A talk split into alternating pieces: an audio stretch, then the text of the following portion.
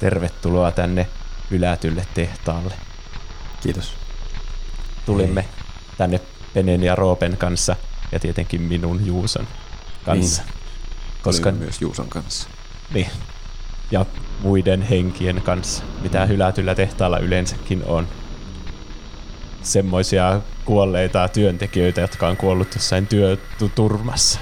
Mm. Niin. Vanhoina aikoina ei ollut vielä samanlaisia turvameasureita kuin nykyään. Niin Ei, Työtapaturmat oli kuolettavampia.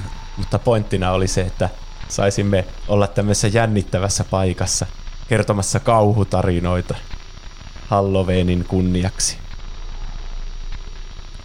Kyllä. Vai Kyllä. Mitä? Luomassa tunnelmaa näitä creepypastoja varten, Mm. jota me aiomme teille tänään kertoa.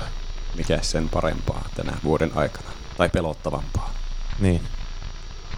Joten napatkaa käteen ne kaikki Halloween kartkit ja joku lämmin viltti ja käpertykää sohvan kulmaan, koska tämä on tuplahypyn Halloween spesiaali.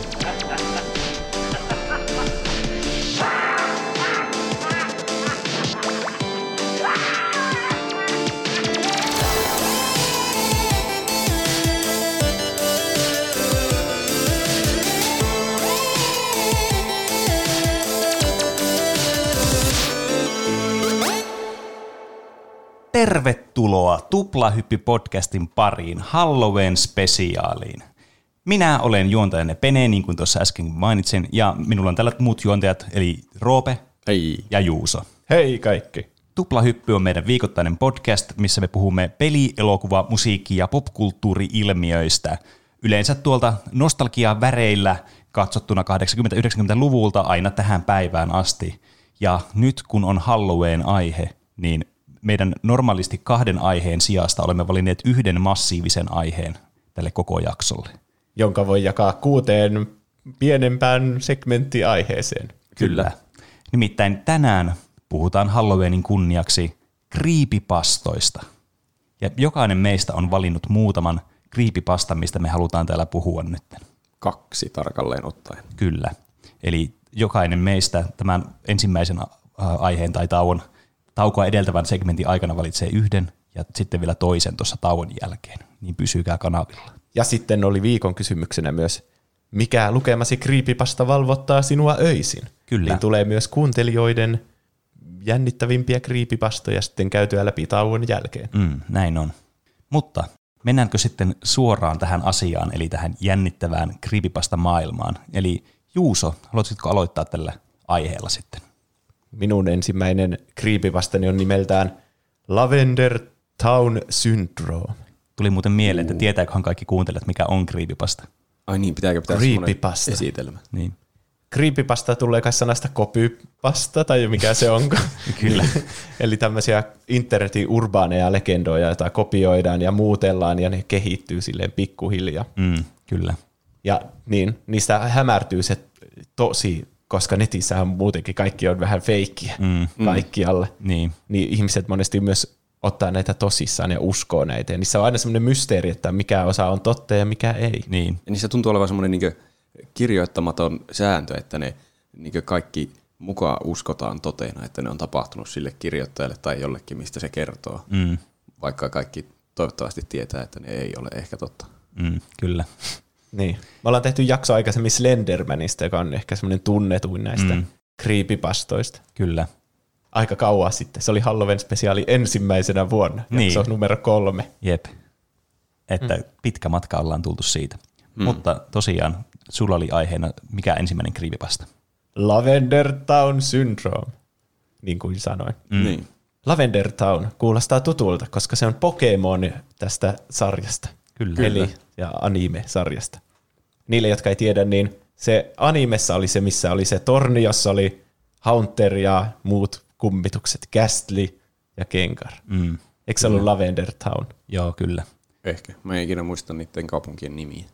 Ja sitten peleissä se on se justiinsa, missä on kanssa se torni, johon on haudattu niitä Pokemoneja.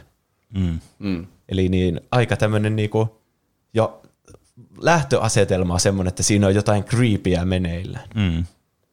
Mä aina, jos jotakin on haudattu, niin se on aina vähän pelottava. niin. Siis mä oon aina miettinyt sitä, että mikä järki siinä, että se on niinku hautausmaa se torni. Saatteko te ikinä kuulla, että jossakin kerrostalossa voisi olla haudattuna jotain? Niin mihin ne on haudattu sitten? Niin, siihen lattiaanko? Niin, tietenkin tässä nyt varmaan, koska japanilainen peli, niin tässä varmaan liittyy jotakin sitten, mistä ne on vetänyt inspiraatiota oikeasta elämästä sitten. Mitä me nyt kukaan olla eksperttejä tässä asiassa. Onko siellä taloja, jotka on samaan aikaan hautausmaita? Ehkä kummituspokemoneita voi haudata eri tavalla kuin normaaleja eliöitä. Mä oon ymmärtänyt, että siinä on haudattu kaikenlaisia Pokemoneja ja niistä on vaan tullut niitä kummituksia, kun niiden sielu on jättänyt niiden ruumiin. Aa, Eihän hautaaminen, tai niin, eihän, niin kuin, hauta välttämättä tarkoita sitä, että se on niin kuin, ha- kuoppa haudattu. Että se on Niin, että se on jossakin arkussa vaan siellä. Niin, mm. No joka tapauksessa. Kuten muistamme tuplahypyn jaksosta 43, jossa puhuttiin Pokemon Redistä ja Greenistä ja Bluesta, eli näistä alkuperäisistä, mm. Niin Japanissahan nämä Red ja Green tuli aikaisemmin kuin muualla. mm. Euroopassa ja Amerikassa. Eli helmikuussa 1996. Ja tämän ensimmäisen creepypastan mukaan Japanissa, silloin kun tämä peli oli julkaistu, niin nähtiin piikki 10-15-vuotiaiden nuorten lasten itsemurhatilastoissa. herranen aika. Hui. Näiden 10-15-vuotiaiden joukossa oli paljon sairastu tapauksia. Ne koki pääkipua, pahoinvointia, kuulovaurioita ja jopa sairaskohtauksia ja semmoisia niinku raivokohtauksia. Ja sitten osa näistä lapsista joutui sairaalahoitoon ja joiden, joidenkin kohdalla sitten se johti jopa siihen, että ne satuttaa itsensä ja teki jopa itsemurhia. Ja tällä traagisella piikillä tilastoissa on tämän äh, creepypastan mukaan yhteys tuohon Pokemon-peleihin. Mm. Tarkemmin ottaen siihen Lavender Townin, kummituskaupunkiin. Ja siellä Lavender Townissa soi vaan musiikkiin. Aivan. Se on jotenkin, jotenkin erityisen pelottava musiikki. Tai Muist, väärä. muistatteko te, miten se musiikki menee? Muistan, se on niin kuin pureutunut ja polttunut tonne niin kuin mun aivoihin, että niin, se niin. ei sieltä helposti poistu kyllä. Mä en muista. Mä oon jotenkin onnistunut sulkemaan sen ulos. Mm, se sisältää tosi semmoisia korkeita ja jotenkin epävireisiä nuotteja. Semmoisia No nyt mä muistan, miten se menee. Kiitos. Toivottavasti en aiheuttanut teille pääkipua tuolla mm. äskeisellä mm. demonstraatiolla. Mutta juurikin tässä creepypastan mukaan nuo korkeat taajuudet sitten vaikutti näihin lapsiin. Ja myös joidenkin näiden tarinoiden mukaan niissä oli tämmöisiä binaural beatsejä, josta mä en ole ihan varma, mitä se tarkoittaa. Jollakin tavalla eri korvista kuuluu vielä eri ääntä. Mm, kyllä. Ja tunnetustihan lapsilla ja nuorilla on parempi kuulo kuin, kuin aikuisilla. Mm. Niin, niin sitten ne oli erityisen herkkiä vielä tälle. Mm. Tämän alkuperäisen tarinan mukaan, joka julkaistiin, oliko se 2010 tästä jutusta, niin sen mukaan yli 200 lasta teki itsemurhan ja vielä useampi osoitti näitä sairastumisen oireita. Mm. 2010. Mikä julkaistiin 2010? Se ta- ensimmäinen niinku creepypasta tästä aiheesta. Niin, koska mulla on molemmat creepypastat, mitä mä valitsin, oli myös vuodelta 2010. Onko se ollut jotenkin prima creepypasta aikaa? Mä veikkaan, että on. Niin. Siihen aikaan justiinsa tuli kaikki ne Slendermanit ja sun muut. Niin, mä, mitä mä veikkaan, että tässä on käynyt, tämä nyt menee tämmöisellä mutulla, mutta mä, mulla jotenkin muistelisin, että olisiko tämä sivusto itsessään, tämä creepypasta-sivusto alkanut joskus tuolla, ja sitten tavallaan, jotkut näistä tarinoistahan on niin kuin vanhempia kuin tämä creepypasta-sivusto itsessään, ja sitten ne on vaan ajautunut tänne, koska tämä on niin semmoinen luonnollinen paikka näille tämmöisille tarinoille, niin onko se sitten sen takia se, että tässä on käynyt tämmöinen sattuma, että aha, nämä on tullut tänne samaan aikaan. Mm. Tämä julkaistiin tämmöisellä pastebin.com-sivustolla. Aivan. Niin, kyllä mullakin toinen oli jossain 4chanissa alun perin silloin. Mm. Mm. Tämä oli anonyymin käyttäjän toimesta. Nämä on jänniä, kun ihmiset vaan kirjoittaa, että nämä on vähän niin kuin fanfictionia, joka mm. kirjoitetaan tolleen ja keksitään siihen feikkifaktoja. Niin. Ja sitten ne ei edes kerro niiden omaa nimeä. Ihmiset vaan lähtee sitten jalostamaan niitä. Tämäkin on semmoinen, minkä yksi tunnetuimmista creepypastoista, ja joku on vaan anonyymisti sen kirjoittanut. Mm. Niin. Niin, mutta takaisin siihen asiaan.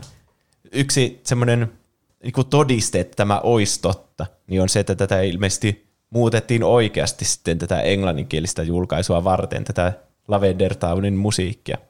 Ai.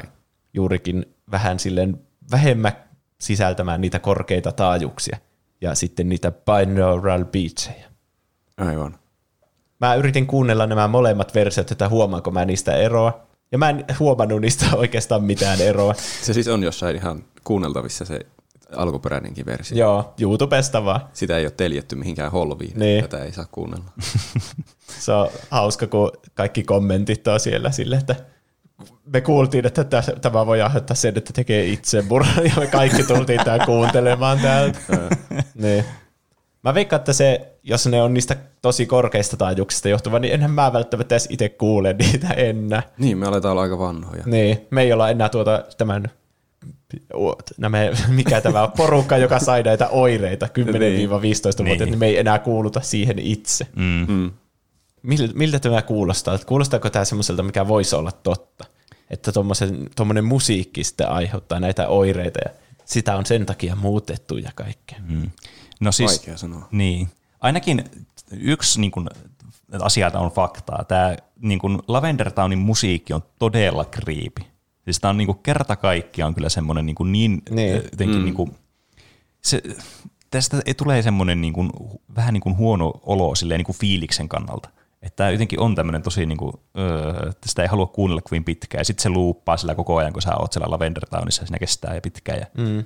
Siis kyllähän se kuulostaa ihan hirveältä niin kuin 25-vuotiaankin korville. Niin. Että kyllä vähän niin kuin, se on tosi uskottava, että siitä voi tulla pääkipua ja kuulovaurioita ja pahoinvointia ja kaikkea. Niin voi sitä kyllä pääkivun saada, jos tarpeeksi kauan kuuntelee. Niin. niin. Mutta sitten kanssa mä aloin miettiä sitä, mitä, tai jos alkaa miettimään silleen niin kuin, ää, kirkkain linssein tätä asiaa, että pitäisikö tämä paikkansa vai ei, niin ensinnäkin riittääkö tuossa niin kuin taajuusalue tuossa Game Boyn niin kuin ääni ulostulossa, että se niin kuin voisi kuulostaa niin korkealta ne taajuudet, että niitä ei mukaan niin kuin aikuinen kuulisi.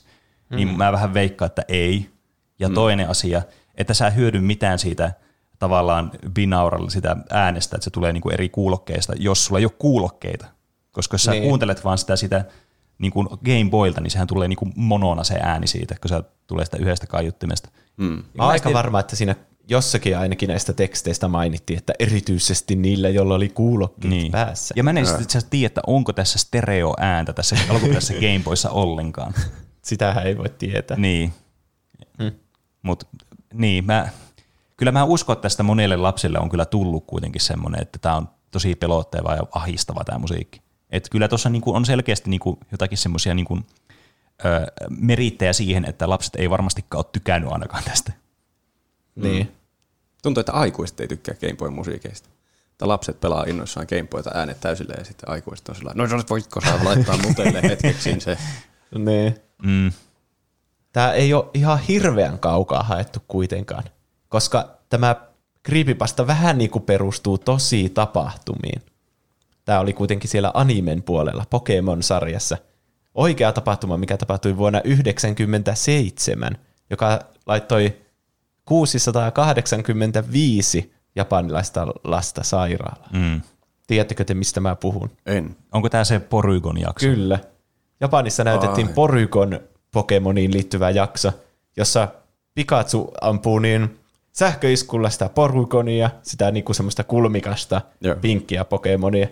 Ja se räjähtää semmoisella punaisen ja sinisen vilkkuvalla räjähdyksellä, mm. jota näkyy kuuden sekunnin ajan siinä koko ruudulla, ja se on 12 Hz nopeudella. Ei. Taas näitä Juuson yksikköjä. Mä vannon, että jos sä vielä joskus sanot Hotseta, niin mä lyön täältä jonkun ääniefektin tuon sun puhumisen päälle. Mä että sä lyöt sitä.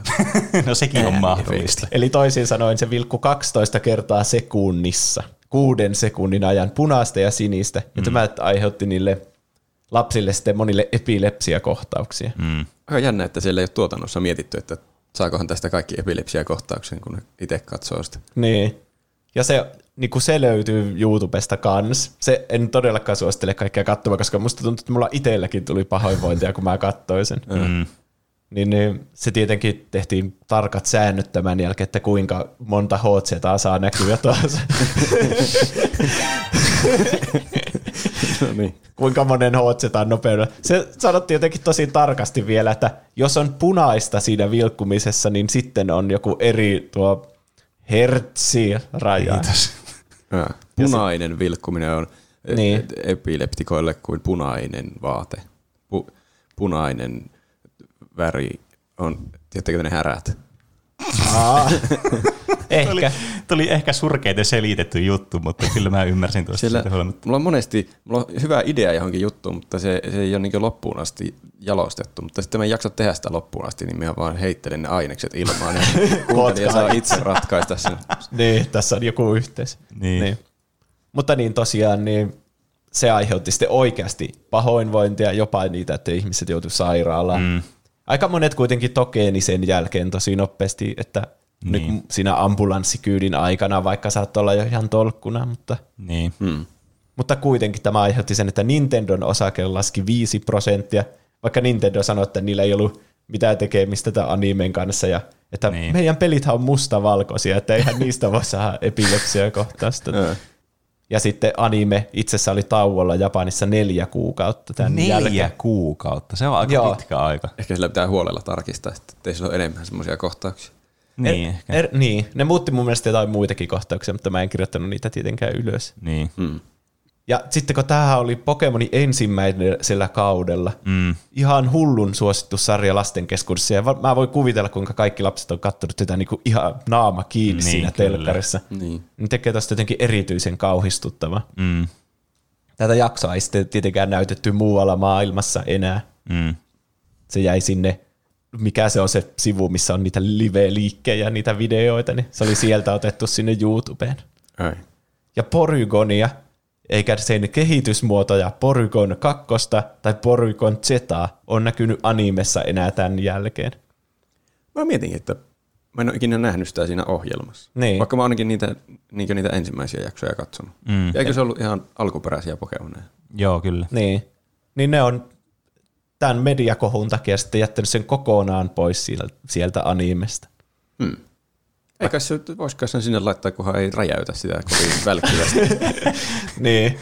Mutta ehkä ne ei halunnut ottaa riskiä tai Niin. muistuttaa ihmisiä tästä koko kohusta. Niin, mä veikkaan, että tuo jälkimmäinen on nimenomaan just se, että on parempi vaan unohtaa tämä asia. niin, sen Ja jälkeen, Pokemon. jos sen laittaisi, niin kaikki lapset olisivat apua ja juoksisi sitten ovesta ulos. Niin, Jep. heti alkaa tulla semmoisia flashbackkejä siihen mm. hetkeen, kun sai sen kohtauksen. Vähän niin kuin katsoisi pingoa ja minä hetkenä hyvänsä se voi tulla se mursu sieltä jostain. Niin, vähän sama asia.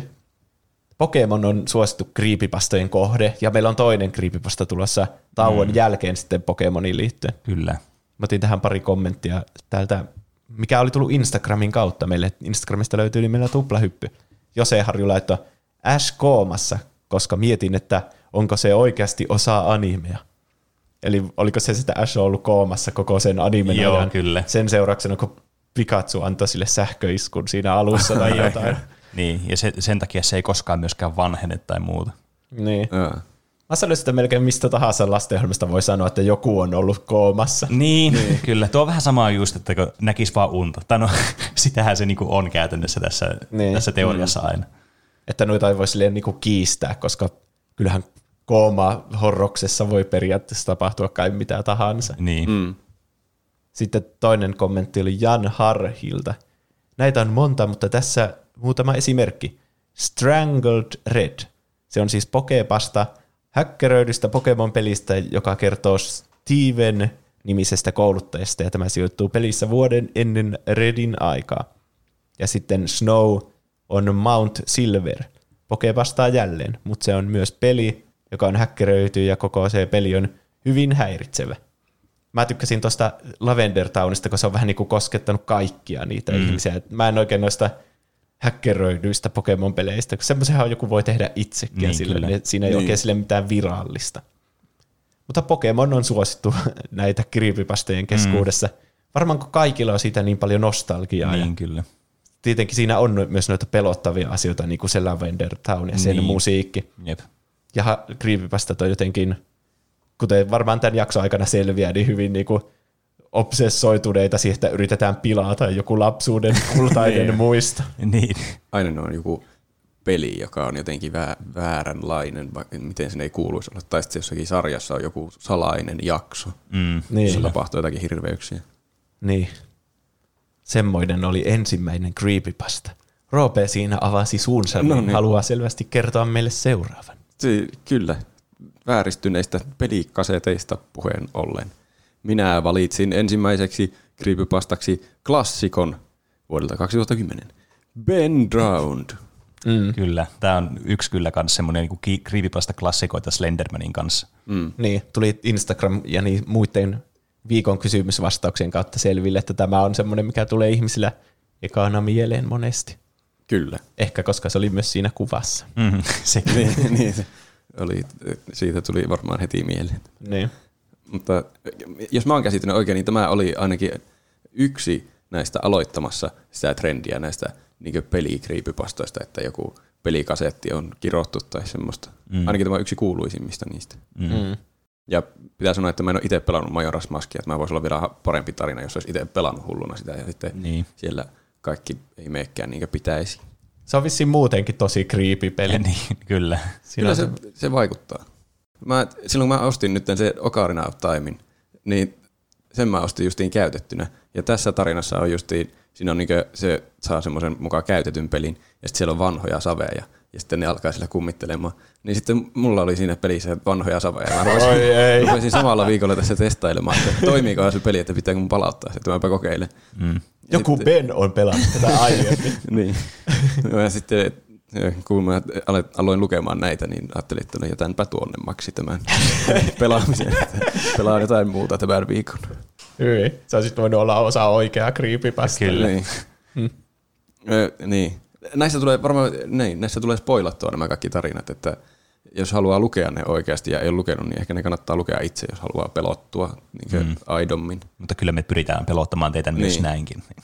Mutta me ei osata ehkä sillain, kun ne on kuitenkin kirjoitettu sillain mm. kirjailijamaisesti monet, että mm. Niin ei on. osaa sillain selittämällä samalla mm. kertoa. Ja sitten YouTubesta, jos katsoo jonkun creepypasta, niin ne on aina semmoisia hirveän dramaattisia. Niin. Niin, semmoisia jumpscareja kesken sen tarinan. Ja Mm. Ja. sitten aina puhuu sille, se oli synkkä yö.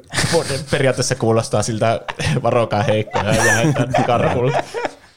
Niin, kerro vaan. Niin, tämähän tuli alun perin äh, 4chanin Paranormal-osioon joku tämmöinen Jadusable niminen käyttäjä laittoi tämmöisen avun pyynnön päiväkirjamaisessa muodossa sinne, kirjoitteli viestejä mm. ja sitten laittoi videoita lisäksi. Ja se alkaa sillä että tämä ei ole kopypaste. Vaikka se oli kopypaste.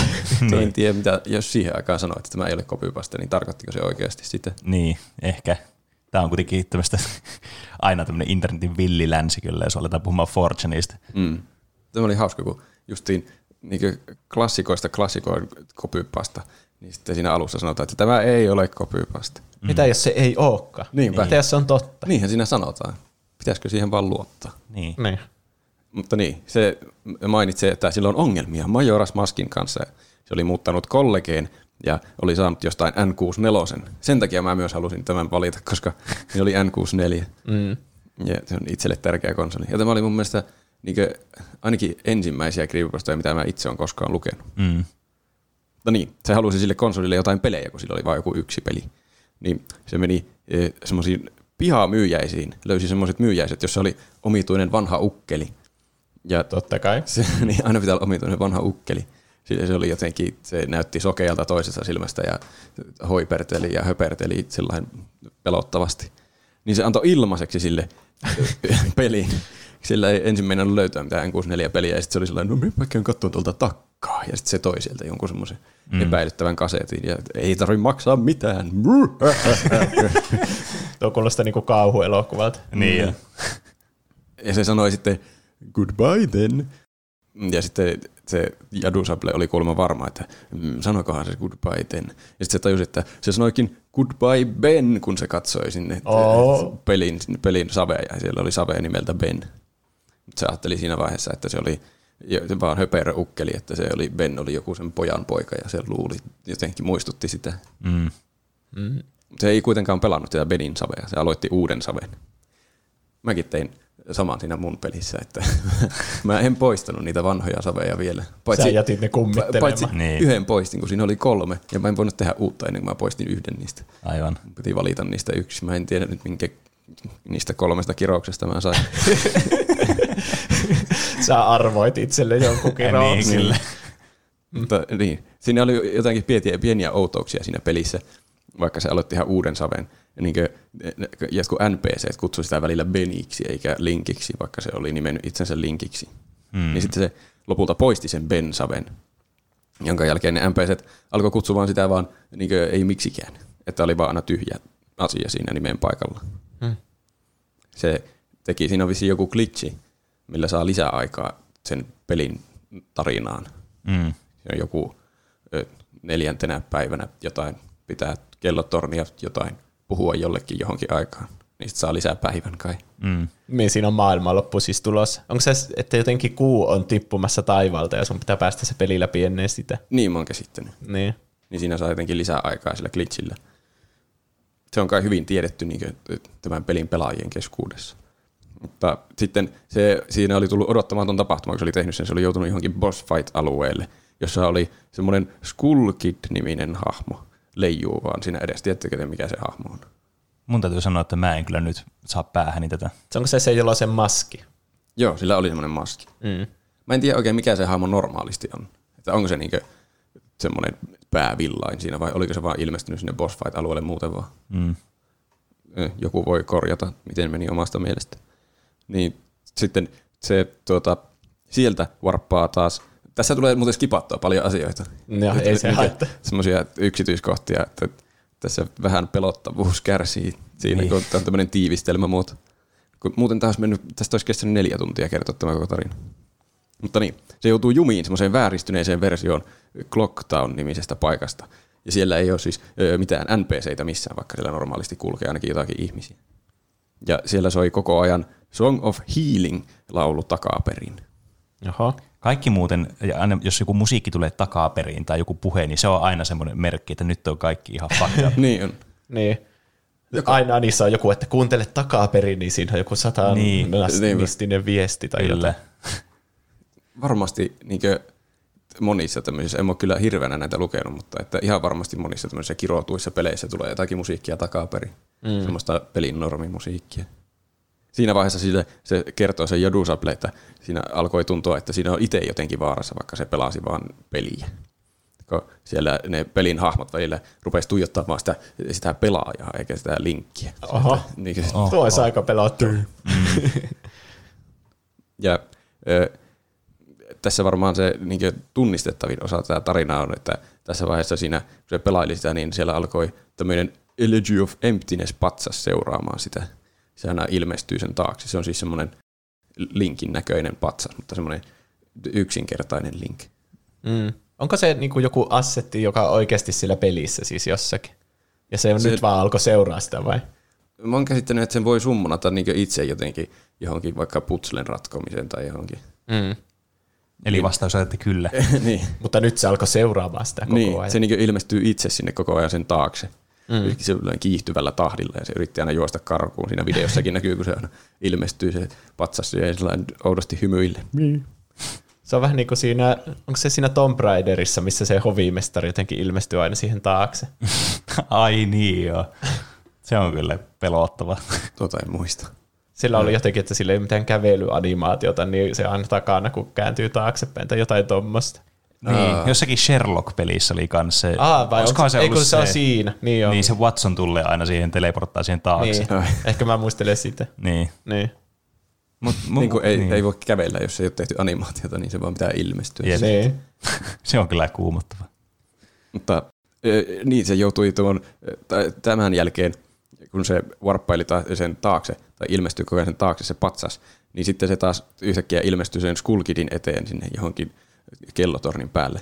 Ja sitten se Skulkid, se yritti vissiin ampua sitä jollain nuolilla, mutta sitten se oli vaan sellainen, hää, nämä ei tehoa minun ollenkaan se Skulkid. Ja sitten se Linkin hahmo, tai siis no Link, rupesi vaan leijumaan sillä tavalla, niin että se olisi riivattu sillä niin kuin selällään leijumaan ylöspäin, tiedättekö? Joo. Mm-hmm. ja sitten syttyy tuleen. Oho. Melkoista. Vaikka, vaikka semmoista iskua ei ole olemassa siinä pelissä. Eikä se, siinä lukee mun mielestä, että Skullkidilla ei edes ole mitään iskuja itsellä. Että sit se ei kuulu ollenkaan siihen. Tämä on niinkö, menee jo aivan niinkö väärillä raiteilla tämä. Hmm. Ja se tapahtui koko ajan useita kertoja peräkkäin, ihan sama mitä se yritti tehdä siinä. Että, ampua sitä tai soittaa lauluja, mutta mikään ei auttanut. Ja sitten jonkun kerran jälkeen Link oli vaan kuolleena siinä maassa ja tuijotti kameraan.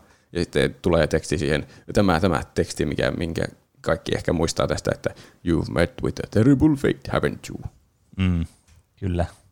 Tämän jälkeen se äh, resettasi sen pelin, niin sitten siinä, siinä äh, title screenissä oli se, sen save korvattu semmoisella savella, jonka nimi oli Your Turn, eli sinun vuorosi.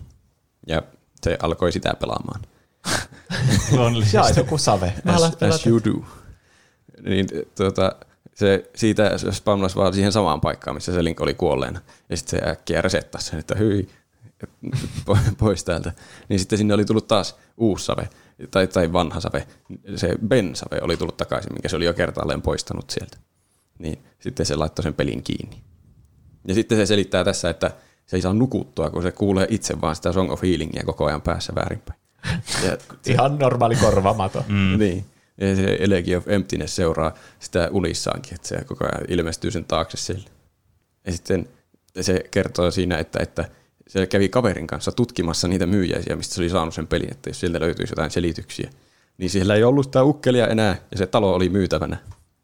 Niin, Oho. Ja myös se kysyi, onko, muistatteko te sen ukkelin, ja sitten sanoi, että siinä oli vain tyhjä kohta, missä se ukkeli oli sinun mielestäsi. Mikä ukkeli? Niin. Tuo ukkeli on ollut kuolleena jo kymmeniä vuosia. Ja etkö tiennyt, Majoras Maskia ei ikinä julkaistu. Mä en muista, mitä se sanoi siitä ukkelista, se, koska se alkoi kysele, kyselemään naapurilta sitten asioita. Mm. Mutta se siltä naapurilta sai selville, että siellä oli naapurustossa, el, naapurustossa elellyt joku Ben, joka oli nuori poika, jolla oli sattunut jotakin ikävää. Niin sitten se meni kämpille ja rupesi pelaamaan sitä Ben-savea. Tässä mm. nyt tulee skipattua ne kaikki sen mietinnät, että oi, uskallanko minä, no kai minun täytyy, semmoiset, tämä vaan kuulostaa nyt siltä, että dyn, dyn, dyn, dyn. niin, kyllä. Pelaanpa taas Onpas tämä kiinnostava. Mm. Niin. niin siellä oli siellä savessa kaikki korruptoitunut, että se Link oli ihan mutkalla se hahmo ja siellä kuului ihan vääriä ääniä, missä sattuu. Ja, et, sitten se alkoi varppailla eri paikkoihin ja se päätyi semmoiseen paikkaan, jossa oli eh, se patsas ja sitten semmoinen mask vendor, joka kai myy jotain maskeja. Tai siinähän on niitä maskeja. Mm. Niin sitten se siellä koitti soittaa Song of Healingin, joka taas sytytti sen tuleen. Aina se syttyy tuleen. ja, Turhauttava. niin. niin. Aina yrittää mitä tahansa tehdä, niin syttyy vaan tuleen. Tai sitten se patsas ilmestyy taas. niin. niin se varppasi johonkin, johonkin rannalle. Ja sitten sillä oli semmoinen maski päällä, joka tekee siitä semmoisen vesilinkin, että se voi uida. Mm.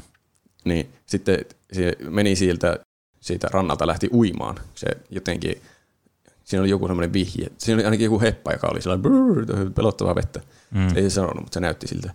Niin sitten se lähti uimaan sinne veteen. Ja sitten siellä veden pohjalla oli taas se patsas. Ja sitten se, se Link hukkui siihen patsaan eteen, kun se löysi sen sieltä. Vaikka se ei edes voi hukkua se hahmo, kun sillä on se maski päällä. Mm. Mm. Uh. Mä alan ymmärtää, miksi se antoi sen ilmaiseksi sen peliin. Tuo on ihan bugiin. Ihan perseistä pelata tuota. Niin. Se, sitten tuota, siinä oli taas ilmestynyt uusi save siihen Benin alle, jonka nimi oli Drowned. Niin nyt tästä tämä päätteli, että ahaa, no tämä peli nyt viestii minulle, että Ben on hukkunut. Mm. Mm.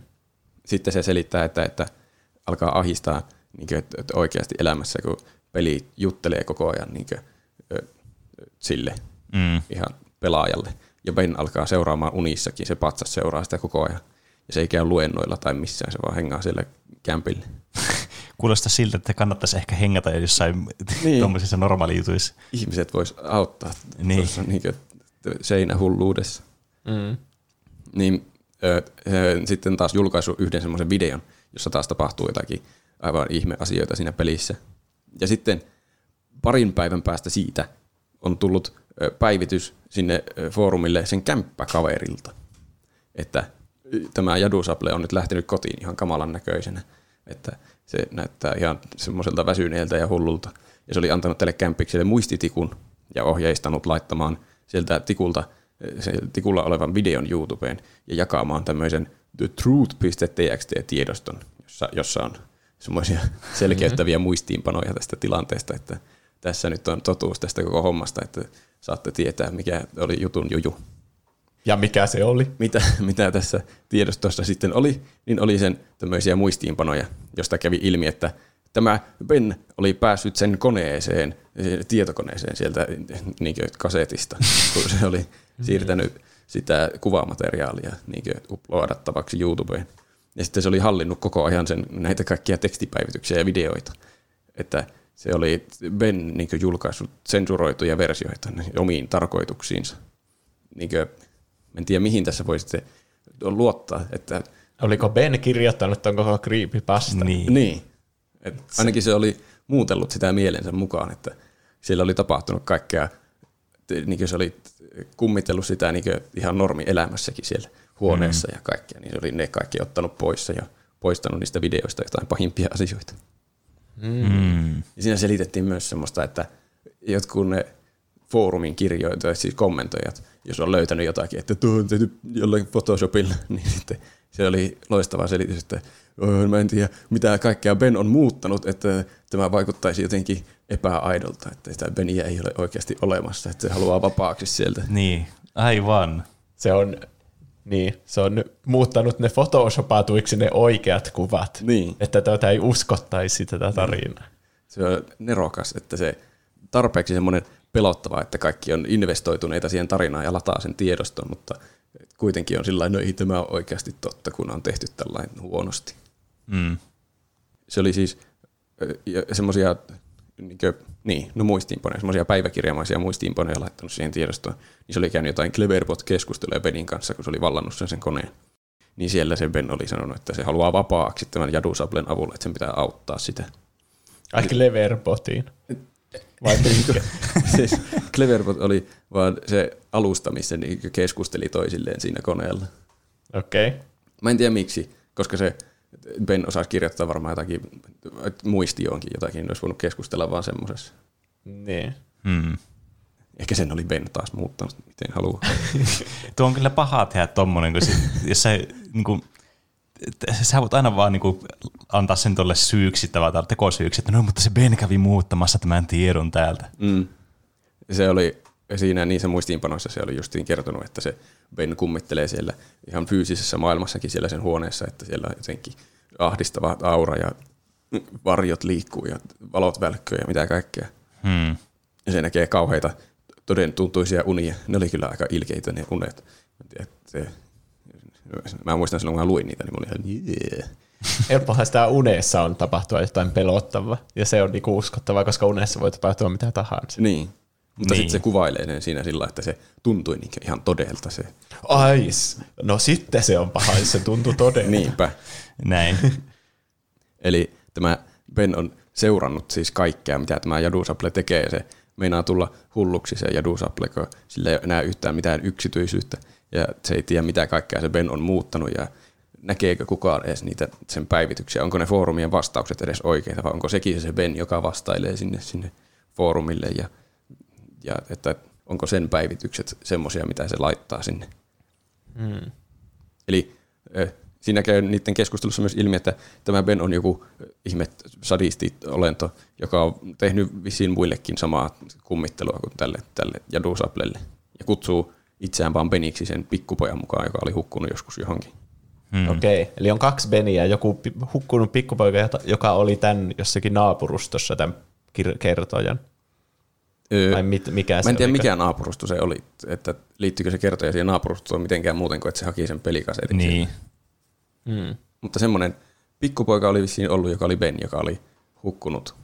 Tai se oli, tämä menee vielä syvemmälle, tämä, niin kuin, äh, tämä loppuu vähän kesken tämä tarina, koska tämä jat, jatkuu vissiin myöhemmin vielä pidemmälle, mutta se, mä en tiedä kuuluuko se siihen viralliseen creepypastaan, niin mä en sisällyttänyt sitä. Niin, Tässä on aivan. taustalla joku The Moon Children-niminen kultti, joka oli vissiin jotenkin hukuttanut sen Ben lapsen mukaan ja sitten se, mä en tiedä, kuka siellä oli sitten alkanut kummittelemaan ja mistä, Niin, mikä aivan. siinä kasetissa on.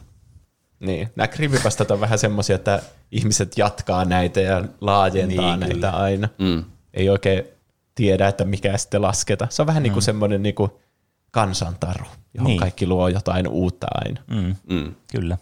Mutta tässä on vielä viimeinen osio sitten näissä sen muistiinpanoissa, että se oli nyt ottanut tämän pelin irti sieltä koneesta ja lähtenyt karkuun sieltä kämpästä, kun siellä oli käynyt niin ahistavaksi meno, ja kirjoittanut kirjaston koneella loput, loput viestit siihen.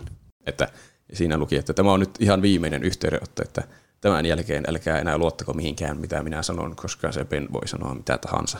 Mm. Ja älkää ladatko mitään tiedostoja omalle koneelle, että se Ben nyt ei leviä mihinkään, kun se halusi levitä sieltä. Samalla kun se jakoi sen tekstitiedoston, jossa varmaan on jotenkin Ben myös Niin, niin, mukaan. Kö- se- oli just semmoinen hyvästelyviesti, että nyt on ollut ystävät taka-alalla viime päivät, että se olisi ollut varmaan hyvä idea hengata jonkun kanssa. Ja oli huono valinta asua yksiössä. Yksiössä. Ti, ti, ti. Eli ei ole olemassa kämppistä. Aivan. Eli Kuka sen jakoo sitten? niin, kai se oli Oh, sitten oh. Ben, joka oli tehnyt sen viimeisimmän päivityksen sinä kämppiksenä ja sitten tullut sen tekstitiedoston kautta nyt kaikkien meidän koneisiin. Tai sitten siellä yksiössä asuu vain kaksi tyyppiä. Niin. niin se, se, voi, se voi olla Realistisempia vaihtoehtoja. Niin, kuitenkin tämmöinen soluasunto, niin, Mä en, muista, mä en muista, miten se oli muotoiltu siinä tekstissä englanniksi, mutta sitä, mikä sana on niin yksiö? Se kuulosti ainakin siltä, että se asuu niin yksin. Mm. Hmm. Mutta niin, ainakin se tarina, mikä mä oon joskus lukenut, niin loppuu tähän, että Ben on nyt vapaana ja kaikki on vaarassa. Mm. Onnellinen loppu. Ja sitten se, sitä on myöhemmin kai jatkettu, että siellä on tämmöinen kultti taustalla ja niillä on joku Ascension menossa ja että mistä se Ben on edes tullut olemaan. Mm. Jestas. Se oli aika sekava tarina. Mm. Mm. Mutta toisaalta että, niinku, tosi kiehtova tarina. Mm. Siis kerta kaikkiaan. Sitä, se oli liian pitkä ja niin kuin monimutkainen. Tai niin. silleen, että se olisi uskottavampi, jos kaikki ei olisi semmoinen, se oli se kenttä, mutta pelottavampi versio. Niin. Siinä musiikki soi takaperin. Kaikki nuo yksityiskohdat tuntuu semmoisilta, että jokaisesta hetkestä pitää tehdä vielä ekstriimimpi. Mm. Niin. Et jos se olisi pa- miksi siinä tuli niin paljon uusia saveja siihen? Se on yhdesti pelottavaa, jos tulee uusi save siihen konsoliin. Niin. Sitten ne saveet alkaa keskustelemaan sen kanssa. Uusi save. Hei, uusi save. Minun nimeni on Ben. Uusi save. Oh, minä hukuin silloin 80-luvulla. Mm. Tai silleen, että se on niinku yhdesti pelottava, niin tuo vähän veti sitä yli ehkä. Niin. Niin. Ja tuossa just tuo, että mä en edes muistanut tässä kriivipastassa sitä, että tosiaan se muka leviää sitten sinne tietokoneeseen ja Niin. tavallaan se, se mulla kanssa vähän niin kuin meni yli. Se on niin kuin, jos olisi jättänyt siihen, että se on pelkästään siinä kaseet, se on riivannut sen kaseetin ja sitten sen, joka pelaa sitä, Mm. niin siinä Niin. jotenkin tulisi se, niin kuin se ydin kauhuelementti tästä tarinasta. Nyt se mm. Ben on internetissä niin kuin joku Diaboroman. Niin, jep, mullakin tuli Digimon mieleen tuossa. Siis mä en muistanut tästä paljon mitään. Mä muistan, että tämä oli paljon pelottavampi silloin, kun mä luin tämän joskus ensimmäisen kerran. niin, kyllä. Niin tässä, tämä oli kyllä, kun mä otin justiin niillä muistoilla tämä, että tämä oli jännittävä tarina, että mä haluan tämän toiseksi mun tarinaksi, niin tämä oli aivan siis ylettömän pitkä sieltä, kun mä luin sen niin kuin, niin kuin vaan perusversion. Niin. niin ihan hirveä homma oli lukea se loppuun asti. Aivan. Siinä oli sivuja sivujen perään ja ne oli paljon semmoista justiin kuvailua, että mitä siellä pelissä tapahtuu ja sitten sen tuntemuksia, että miksi noin tapahtuu ja se, Niin. siinä tekstissä vaan sekoaa, että ei näin kuulu tapahtua. Niin. Toisaalta tuo just myös voi ajatella semmoisena positiivisena puolella, että tuo on jätetty liian tommoiseksi tavalla, että jos sulla on semmoinen pasta, joka on tosi semmoinen lyhyt, niin tietysti siihen jää semmoinen mysteeriverhoama, että sä et niinku kaikki yksityiskohdat jää vähän niin kuin auki ja pitää itse miettiä, että no entä sitten tuo ja tämä. Mutta toisaalta taas, vaikka voisi ajatella, että tämä on vähän niin kuin ylikerrottu tarina, niin kyllä sekin on vähän silleen, että siinä on niin paljon niitä yksityiskohtia, että kyllä sekin luo semmoista niin kuin jännitystä siihen ja semmoista, mm. niin kuin, että sä niin kuin itse tai se tuntuu siltä, että joku oikeasti selittää asioita, kun monesti ihmiset selittää asioita sille, että ne menee hirveän pikkuisia yksityiskohtiin, millä ei oikeasti mitään merkitystä sen tarinan kerronnan kannalta, mm. tai se, mitä ne yrittää sanoa. Niin sitten siinä tulee ehkä semmoinen olo, että no, ehkä tämä voi olla sitten tämmöinen niin ns-oikea postaus. Niin. Niin. Oliko se julkaistu niinku osissa kuitenkin? se Joo, vähän niin kuin, kai niin, ne, ne tuli aina sillä vähitellen ne viestit. sinne. niin. niin kyllähän se lisää silleen sitä todenmukaisuutta, että se niin kuin kertoo sitä omaa kokemusta. Niin, kyllä. Niin, jos olisi seurannut sitä silloin justiin liveenä, Niin. kun ne tuli, niin olisi ollut aina varmaan yhtä jännittäviä. Niin, No, kyllä. Taas siellä oli uusi save. Joo, siis kyllä. Ja Niin. Tuo on myös tämmöinen tarina, mitä miettii sille, että jos ajattelee sille kauhuelokuvaa tai kauhutarina niin kuin perspektiivistä, niin, äh, niin kuin eihän aina sanoa sille, niin kuin, sille päähenkilölle, että miksi sä katsot vaikka tuon VHS, miksi sä et vaan heittänyt sitä roskiin tai polttanut sitä. Mm. Mutta sitten kun tämmöistä miettii, että jos sulla olisi tuommoinen niin kuin pelikaseetti vaikka just tuosta Majoras Maskista, joka on vähän tuommoinen kummallinen, eikä niin kuin tunnu, että se, et, et tuntuu, että se on joku mysteeri takana, niin kyllähän se vähän niin kuin kiinnostaa tietää, että mitä sitten tapahtuu.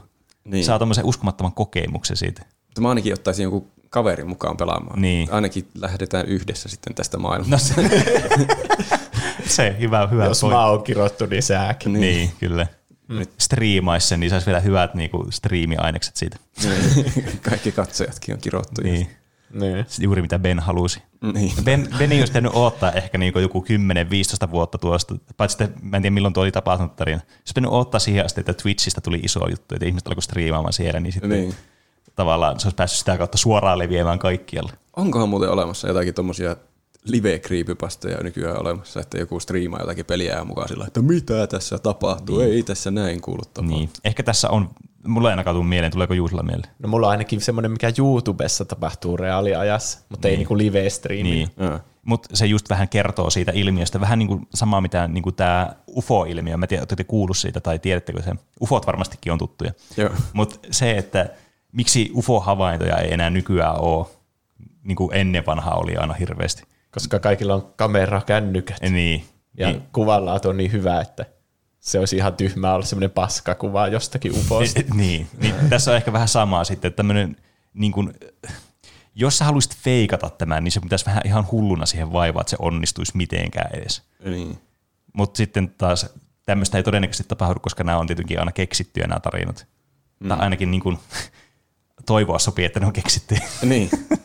Olisi hauskaa, kun jostakin Assassin's Creedistä tehtäisiin vaikka creepypasta, että mun pelissä oli kaikkea kummallista, silmämunat leijuivat itsekseen. Joku kirjoittaisi sen pitkän postauksen ja sitten se on vaan kommenteissa, että joo, tuo käy kaikille. niin, Tommosia ne Assassin's Creedit on. niin. Mm. Niin, Joku ihan buginen peli. FIFA. Ne, siis ne miehet vaan kaato toisensa ja alkoi suutelemaan siinä kentällä. Perus FIFA. Siinä oli ehkä Ben Drowned. On se kyllä ihan niin minun mielestä syystäkin klassikko, mm. vaikka onkin aika, ei ole yhtä pelottava kuin silloin enää, mutta Niin. mm. ehdoton klassikko. Kyllä se tuo, niin kuin mulle ainakin tuli tuo äh, niin kuin tarinan tunnelma äh, virittyi hyvin tuosta sun kertomuksesta. No joo. No hyvä. Että kyllä se on laatupasta kyllä mun mielestä tuo Ben Drowned. Mm. Niin, siitä oli muuten, joo, mennäs unohtua. Muutama kommentti tuli siihen liittyen, minä luen ne nyt. Toni, say my name, sanoo. Ben Drowned on ainoa, jonka jotenkin tiedän. En siedä paljon kauhujuttuja, mutta sanoisin, että Ben Drowned nosti ja nostaa edelleen niskavillat pystyyn. Ja Discordin puolella oli, tämä oli tämmöinen, tässä kommentissa tuli useampi aihe, mutta mä nyt luen ne kaikki putkeen, niin ei tarvitse lukea sitten toiseen kertaan samaa kommenttia. No niin. Kyllä toi Ben Drowned on kova. Se kun Song of Healing väärinpäin on ihan kammottava, sekä se kun patsas vaan seurausua paikasta toiseen. Tämä oli siis Olli legendaarisin. Ja siis sit kans Caledon Local 1999 on tosi hyvä ja pelottava. Se sijoittuu 1999-luvulle. Ja siinä on häiritsevä lastenohjelma, joka menee koko ajan vain sairaammaksi ja sairaammaksi. Ja siinä, hetkinen, onko tämä spoileria? Mä päätän tuon lukematta. Oho. Tuonne jätettiin tuonne cliffhangeri tuohon. Niin. Niin. Jos joku haluaa lukea tuon tarinan, niin sitten saa lukea vielä spoilaamatta. Mm. Ja se on tosi hyvä pasta. MK Gamerin Creepypastaa suomeksi sarja on tutustuttanut creepypastojen maailmaan. Ja onko tämä mun ehdottama aihe? Taitaa olla. Emme muista, voi olla. Mm. Ainakin Tätä oli ehdotettu useasti. Ainakin Pulpokin oli ehdottanut sitä. Mm. Kyllä. Kiitos ehdotuksista. Kyllä. Ja Smile Dog on saakelin pelottava. Se kuva siis. Mm. Ja sitten kaikenlaisia emojeja. Uh. Mikäs oli Peden ensimmäinen creepypasta? No, mulla on taas vähän tuommoinen, niin, no ei nyt ehkä kirottu, mutta semmoinen hyvin niin kuin mielenkiintoinen ainakin. Ja mä muistan, että tämä oli semmoinen, mikä mulla aina herätti mielenkiinnon aikaisemmin, kun joskus tuli paljon noita lueskeltua noita creepypastoja, niin silloin tämä oli yksi semmoinen, mikä jäi hienosti mieleen. Eli kun puhutaan tämmöisestä niin arcade-pelilaitteesta kuin Polybius. Mm. Tämä oli, oli tainnut tulla joskus aiheehdotukseksi ihan niin normi-aiheeksikin. Oli Se ihan mahdollista. Niin. Tämä on semmoinen, mä en vieläkään tiedä, onko tämä totta vai mm. ei. Mä oon nähnyt tätä niin paljon kaikkialla. Niin, Se on täydellinen pasta kyllä. Me, me, voidaan, me voidaan puida sitten sitä, että onko se totta vai ei. Mm. Kerropa Polybiuksesta. Mm. Eli tämä Polybius on siis tämmöinen arcade-peli, eli vuodelta 1981. Ja tämä on tämmöinen niin kuin tosi harvinainen arcade-kabinetti, tämmöinen musta, jossa lukee vaan Polybius, ja sitä sitten saa siellä pelata siellä arcadeissa. Ja tuo oli tietysti myös näiden niin arcade-pelihallien semmoista kulta-aikaa, totta kai 80-luvulla, niin ne oli tosi suosittuja. Ja lapset sitten siellä kävi aina monesti näitä pelailemassa. Ja tarina kertoo näin, että tämmöisessä niin kuin äh, Oregonin osavaltiossa Portlandissa, niin oli tämmöinen niin kuin, tämmöisiä arcade-kabinetteja, näitä Polybius arcade-kabinetteja, jotka oli tosi harvinaisia, niitä ei ollut missään muualla. Että tämä oli niin kuin semmoinen keskittymä näille. Ja ilmeisesti tämä oli myös semmoinen niin kuin yleinen tämmöinen kuin testipaikka niin kuin eri arcade-peleille muutenkin Portland, Oregon. Että sinne Oregano. Oregon. Että sinne niin kuin tuli useastikin kuin uusia pelejä niin kuin testattavaksi. Että joku kabinetti, mitä testattiin asiakkailla, niin tuli sinne ja sitten sitä pelattiin ja katsottiin, miten ihmiset reagoi siihen, niin kuin ennen kuin julkaistiin se laite. Tai mm. välttämättä sen nimeäkään ei se ollut tiedossa vielä siihen aikaan, että se saattoi olla joku New Game tai joku tämmöinen niin kuin placeholder-nimi, joka sitten muutettiin releasissä. Mm. Ja tämä oli semmoinen todella äh, kuulemma addiktoiva ja tämmöinen tosi suosittu arcade-peli, että tätä niin kuin oikein jonoksi asti oli porukkaa tässä pelaamassa tätä peliä. Eli vähän niin kuin Pac-Man. Niin, tämä oli mm. tämmöinen tosi niin kuin, todellakin tavalla todella koukuttava. Ja äh, tämä oli tämmöinen niin kuin Tempest- tai Galaga-tyylinen tämmöinen, jossa oli niin kuin paljon kaikkea niin kuin ammuttiin jotain juttuja, väisteltiin objekteja, mutta tämmöinen aika perus tämmöinen arcade-peli, kun alkaa miettimään. Mutta mikä tästä sitten teki tämmöisen niin kuin jännittävän tai semmoisen niin kuin kyseenalaisen, niin oli se, että tämä niin kuin kertomuksen mukaan sitten näille lapsilla, jotka pelastetaan, tai muilla, jotka pelastetaan, mutta yleisenä oli tietysti lapsia, lapset oli niin kuin se pääyleisö ehkä tälle, niin se aiheutti sitten unettomuutta ja painajaisia, ja sitten saattoi aiheuttaa jotakin unihalvauksia, tai pahimmassa tapauksessa tämmöisiä itsetuhoisia ajatuksia, tai niin kuin tämmöistä itsemurhapotentiaalia saattoi nostattaa. Mm. Vähän niin kuin... Paljon, paljon Town. sama kuin niin, Lavender Townissa. kyllä. Onko sille mitään syytä, miksi tämä aiheuttaa semmoisia? Oliko tässä musiikkia vai mikä juttu? No siis tämä on just, tämä on vähän tämmöinen niin todella mysteerin verhoama tämä Polybius, että niin kuin, niin kuin ajatus on, että tämä, niin kuin, tämä konsoli, ei konsoli, kun siis tämä arcade-laite, niin tämä peli niin sisälli tämmöisiä niin kuin, tämmöisiä subliminal messageja, jotakin tuli semmoisia niin viestejä, yritti tuottelee niin kuin salaisesti sun niin kuin alitajuntaan, ja sitten kaikkia niin kuin ääniä ja kuvia esitti sitten todella nopeasti tässä vaikka joku naisen itku alkoi kuulumaan, tai joku itkevä naama tai jotain tämmöisiä. Jestas. Mm. Ai silleen niin nopeasti vaikka, että sitä ei huomata vai? Niin, kyllä. Tai sitten oli piilotettu jotenkin muuten tähän niin kuin peliin sille, että sä et niin kuin välttämättä niin kuin tietoisesti sitä huomaa. Mm-hmm. Että ne yritettiin tehdä tälleen salakavalasti. Ja tarinan mukaan myös tämmöiset niin kuin Men in Blackit, tämmöiset niin kuin tämmöiset virastotyypit, jotakin CIA tai jotain FBI, että kukaan nyt tietääkään, kun näitä tarinoita on niin monenlaisia tämmöisistä, niin kävi sitten aina keräämässä dataa tästä koneesta, että ne ei kerännyt mitään niin kuin rahaa tai muuta, niin kuin, silleen, mitä yleensä näistä koneista käydä hakemassa, vaan niin kuin tästä kerättiin jotakin kummallista dataa, mitä kukaan niin kuin ei sitten tiedä, että mitä sieltä haettiin.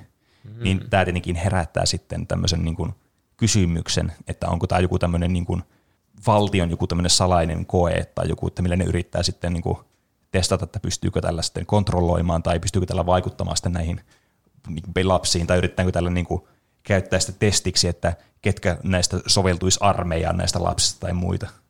Et tässä on tämmöisiä monenlaisia teorioita sitten, että mitä, niin kuin, mikä tämä agenda näillä oli sitten näillä ihmisillä, jotka tätä niin kuin, kävi tutkimassa sitä tätä dataa, mitä nämä pelasivat sillä koneella. Aivan. Ja tämä niinku oli kans hyvin semmoinen niinku lyhytaikainen, koska tämä jossakin kuukaudessa tai parissa veettiin kokonaan pois sitten näistä pelihalleista, että tätä ei ollut missään enää. Että tämä oli tämmöinen niinku tosi lyhy, lyhyen ajan koe, ja mikä sitten niinku yrittää osalti niinku selittää sitä, että miksi tämä on niin tämmöinen niinku harvinainen ja mysteerinen, että miksi kukaan ei tiedä tästä mitään. Niin. Oikea selitys voi olla, että se oli vain paskapeli eikä tuottanut vaikka rahaa ja sitten ei julkaissut sitä laajasti ikinä. Niin. Niin sitä, sitä mä rupesin just miettimään, että onko kellään tietoa, että onko se peli ollut oikeasti olemassa. Niin, no siis tämä on, niin kuten sanottua, niin tämä on tosi niin kuin, äh, tosi paljon niin kuin jättää kysymyksiä, tää, että tämä on niin kuin tämmöinen, jos tuo Bend Round on semmoinen pasta, missä on niin kuin tosi selkeästi jokainen steppi selitetty, mm. niin tämä on vaan tämmöinen niin kuin tosi hämärästi kerrottu tämä koko tarina. Mm. Koska tämäkin tarina tuli esille vasta 2006 vuonna sitten, jolloin jonnekin foorumeille tämmöinen Steven Roach niminen henkilö, joka väitti olemansa niin kuin tämän yrityksen, joka on niin kuin tehnyt tämän pelin, joka oli siis tämän äh, peliyrityksen nimi oli, anteeksi jos nyt lausun väärin tämän, niin Sinneschlöschen.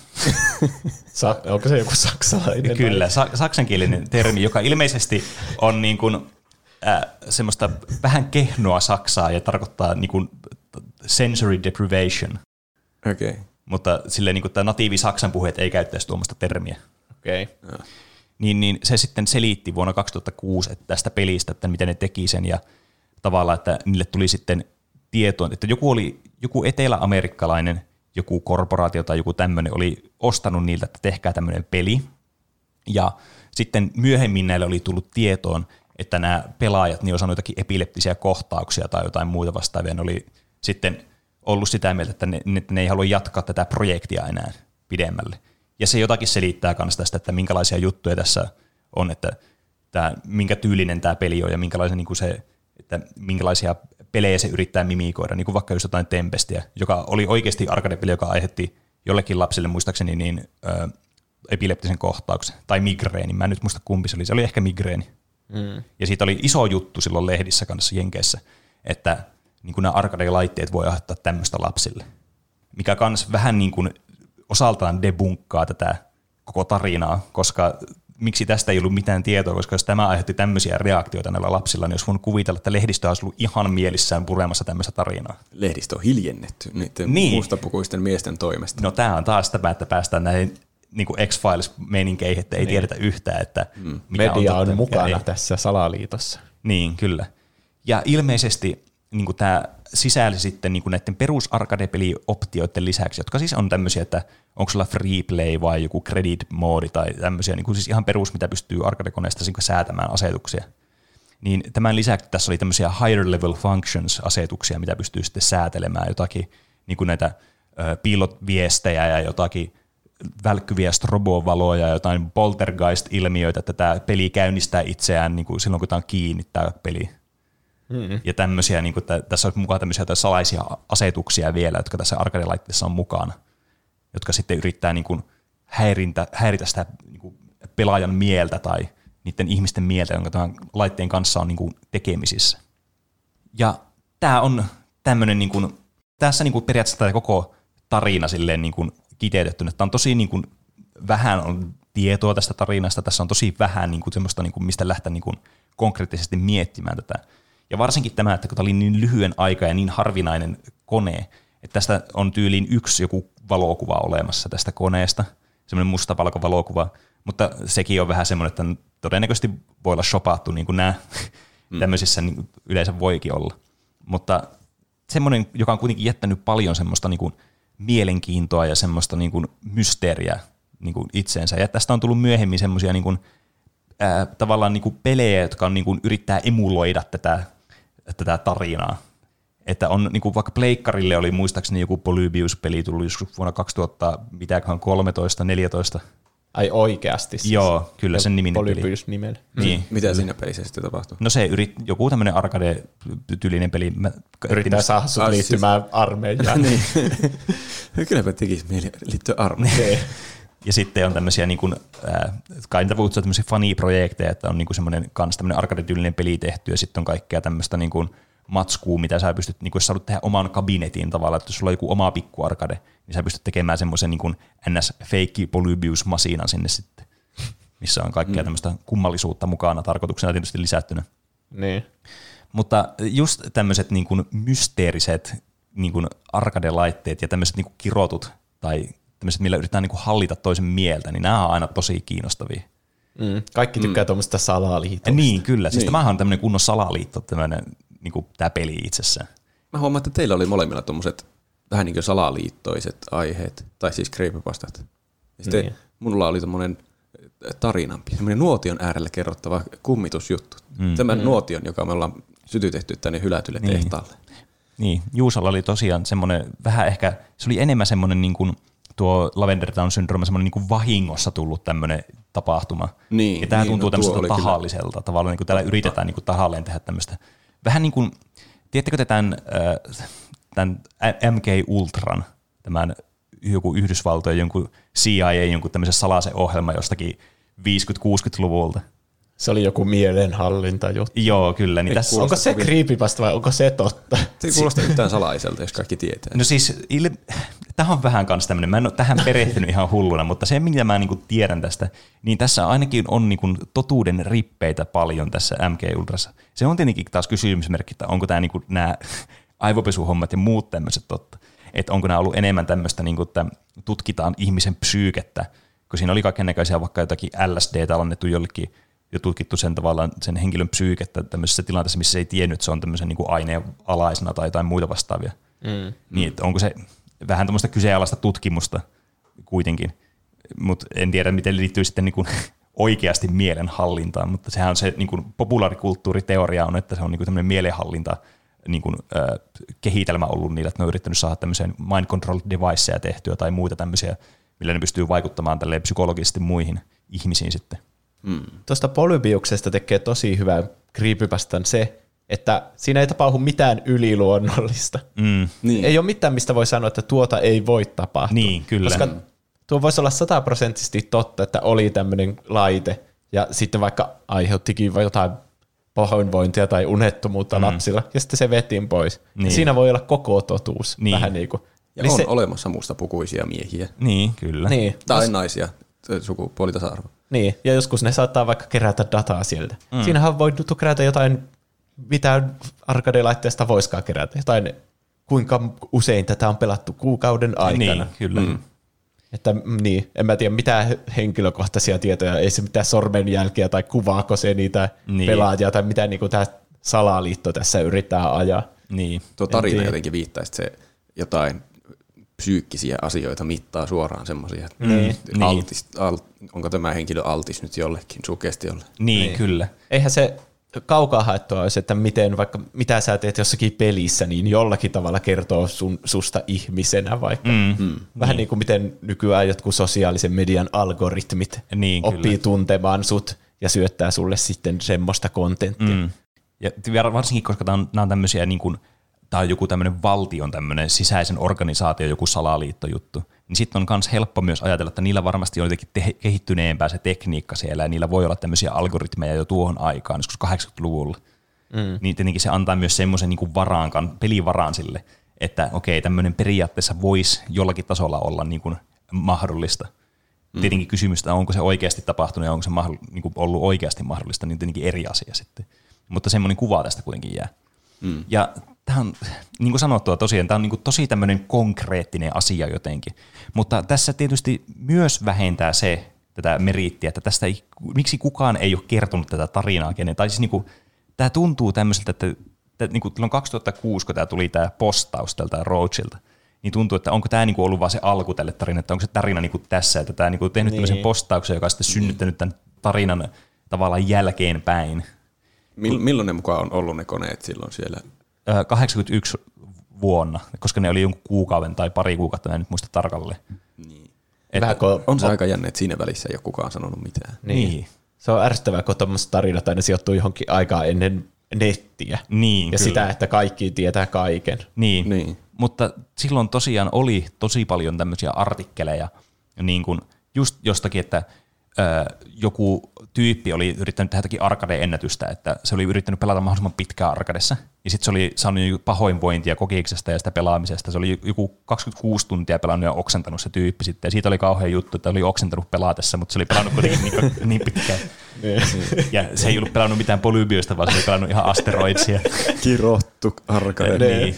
Ja just vaikka tämä migreenitapaus sitä Tempestistä tai tällaisia, niin nämä on niinku tosi selkeästi niinku heti lehdistö hoksanut, että nyt tästä on pakko tehdä juttu, että kun nämä on niinku niin, niin jotenkin semmoisena niinku, Tiedättekö silmätikkuna suorastaan ollut ehkä nämä arkadettu myös tuohon aikaan, että siellä on jotenkin hämäräperäistä toimintaakin ollut lisään. Mm. Niin, niin tavallaan on niin kuin todella paljon niin kuin myös vähentää sitten meriittiä täältä, koska voisi kuvitella, että tästäkin olisi ollut jotakin juttua niin kuin sieltä ajalta, eikä vasta niin kuin myöhemmin jälkeenpäin. Niin. Sen niin. takia varmaan tuo kertookin, että se oli pienellä alueella muutama testilaite. Niin, mm. mutta tässä on vielä tämmöinen niin lisää tarinan pätkä, jota mä nyt ihan niin kuin, mä en nyt sanasta sanata muista, koska mä en ole kirjoittanut tätä ylös, mutta tässä tosiaan oli yksi tämmöinen joku nainen Oregonista, ja just nimenomaan Portlandista, joka tykkäsi pelata näitä arcade-laitteita sitten. Ja alkoi tutkimaan tätä asiaa, eli oli niinku tämmöinen journalistityyppinen henkilö, ja alkoi tutkimaan tätä, niinku, että mikä tämä on tämä juttu tässä. Ja sitten lopulta päätynyt tässä niinku sen tutkimuksessa jonkun, jonkun ihmisen, jonka nimi oikeasti oli tuo Stephen Roach. Ja tämä nyt jättää vähän niinku kysymykseksi, että onko tämä nyt sama henkilö vai ei. Mutta joka tapauksessa oli haastatellut tätä, ja ilmeisesti tällä Roachilla oli ollut jonkun toisen, oli ollut vissiin puolison kanssa joku tämmöinen instituutio, missä ne niin kuin, ö, yritti, tämmöinen niin kuin lasten tämmöinen kurituslaitos suorastaan. Mitä? Jestas. Joo, semmoista, että niin kuin, että yritettiin niin kuitenkin, en mä tiedä, oliko se joku tämmöinen sisäoppilaitostyylinen tai joku muu tämmöinen, mutta missä oli siis ihan niin kuin oikeasti tämmöisiä, niin kuin, tämmöistä niin kurituslaitos käytännössä. Ja hmm. Tosi niin kuin, synkkää ja niin kuin hirveätä ne asiat, mitä ne lapset koki sitten siellä tämän niin kuin, tämän naisen mukaan, mitä se oli sitten saanut selville, tai ainakin niin kuin se oli löytänyt tämän henkilön tätä kautta. Mä en tiedä, että onko nämä niin kuin asiat tullut ilmi sitten tämän naisen toimesta vai niin kuin toisen toimesta sitten. Ja onko tuo koko naisen tutkimusjuttu ollut myös joku niin. creepypasta? Niin. Onko se vaan jatkoa tälle? Niin. Mut jos mä oon ymmärtänyt oikein, niin tämä on niinku ihan siis oikeasti ollut kiinnostunut tästä ilmiöstä, että onko tämä niinku ollut edes oikea asia, tämä Polybius. Ja sitten lopulta löytänyt tuommoisen, en tiedä onko se sattuman kaupalta sen sitten löytänyt, ton niminen henkilö, mutta toisaalta ei tuo nimikään nyt mitenkään aivan hirveän uniikki ole tuommoinen Steven Roach, ja sitten jos se on kirjoittanut jossakin foorumissa vaan postauksen, niin kuka tahansa voi nimetä itsensä tuolla nimellä. Mm, että niin. onko se henkilö, joka on keksinyt tämän pastan nimennyt sitten itsensä sen mukaan, joka, jolla on ollut tämä instituutio, niin ei voi tietää. Mm. Niin, väitetysti se on yleinen nimi. Mutta montako Steven Roachia te tunnette käytännössä? Mä en tunne niin. kyllä kuin nämä, mitä on tässä mainittu, en jotka voi hyvin olla samaa henkilöä niin. vielä. Ainut, mä oon samaa mieltä. Ainut Roach, minkä mä tiedän, niin, niin Geraltin se hevonen. Niin, se, joka tulee aina sieltä jostakin metsästä. Niin, tai, niin kuin... tai jossakin kato, talon katoilla. niin, Roach, mitä sä siellä teet? Jep. Mut, niin, mitä mieltä te olette, että onko tämmöisiä niin kuin, äh, uskotteko, että tämmöisiä koneita on niin kuin ollut? Ei välttämättä tämä Polybius olisi ollut totta, mutta tämmöisiä niin kuin, Meillä on tutkittu oikeasti jotenkin niin kuin vaikka jotenkin lasten psyykettä ja joku, että soveltuuko ne vaikka armeijaan tai jotain muuta. Mä en yhtään en ihmettelisi. Tuntuu vähän foliohattoilulta, mutta mistäpä sitä tietää. Niin. Niin. Kyllähän ne kyllä crazympääkin shittiä on olemassa. Siis niin, niin sehän niin. se just on, että tuossa niinku tuo tuntuu semmoiselta niinku, periaatteessa kun puhutaan tästä, että no, tuo on ihan höpö hommaa, tätä niin ylilyönti. Mutta sitten kun alkaa oikeasti miettimään, niin onko tämä nyt niin ylilyönti? Et niin. Ehkä just tässä nämä yksityiskohdat, että tämä jotenkin, jotenkin yrittää lähettää sulle jotenkin tämmöisiä viestejä tämä peli, niin se on ehkä vähän semmoinen, että no joo, mutta niin. tavallaan niin ylipäätänsä yritetään hakea niin dataa näistä arcade-pelien pelaajista tuolta aikana, niin tuntuu mun mielestä ihan mahdolliselta. Niin. Kyllä Facebook-pelejä jenkkipelaajista otetaan dataa jonnekin. niin, kyllä. Niin miksi sitten ei arcade-laitteiden pelaajista? Niin. Tuosta ei saanut niin oikeastaan semmoista selkeää kuvaa, että mitä dataa niistä kerättiin. Niin, kyllä. Tuo oli tosi että siinä ei hirveänä yksityiskohtia tullut tuossa tarinassa, mutta niin. kai se on, että kun se on mukaan että niin kauan sitten. Niin. Mutta jos sillä tyypillä on noin varmaa tietoa, niin mistä sen varma tieto on peräisin? Kai jossakin on jotain todisteita pitäisi olla olemassa. Niin, kyllä. Siis just tämä, tämä on, tässä on taas se raja menty vähän niin kuin ali, että vähän niin kuin liian vähän annettu tässä nyt niin kuin siimaa sille lukijalle. Hmm. Että hmm. tässä ei ole tarpeeksi semmoisia johtolankoja tai semmoisia spekulaatioita, että nämä tuntuu liian tämmöistä konkreettista asioita, jotka voi saman tien debunkata, että miksi tästä kukaan kertonut mitään, tai siis niin kukaan ei niin reportunut mitään. Niin tuntuu semmoista asiaa, että nyt joku olisi huomannut tuon silloin. Niin. niin. Paitsi jos ajattelee, että tämä on joku tämmöinen hirveän niin kuin massasalaliitto, että tässä on oikeasti nämä arkadetkin ollut mukana, on tämmöisiä, niin kuin, tämmöisiä niin kuin, tämän Yhdysvaltain jonkun CIAn joku tämmöinen oma peiteoperaatio, missä ne ottaa kaikki ne lapset sinne ja sitten ne tekee niillä jotakin kokeita näillä, kun ne pelaa niitä koneita ja ne lähettää jotakin tämmöisiä viestejä niille, niiden aivoihin ja sitten ne jotenkin yrittää kontrolloida niitä ja niistä tulee jotakin supersotilaita. Niin. Tämä on varmastikin näin. Mm. Eli emme voi debunkata tätä sittenkään. Ei, ei sitä kyllä oikeastaan pysty. Mm. Niin. niin. Ehkä tätä voi miettiä sitten nyt tämän tauon aikana, pohtia päässä, että olikohan tämä nyt totta vai ei. Tehdään näin. Kyllä. Keskiviikko, 28. lokakuuta. Sain tänään Discordissa oudon yksityisviestin joltain tuntemattomalta henkilöltä.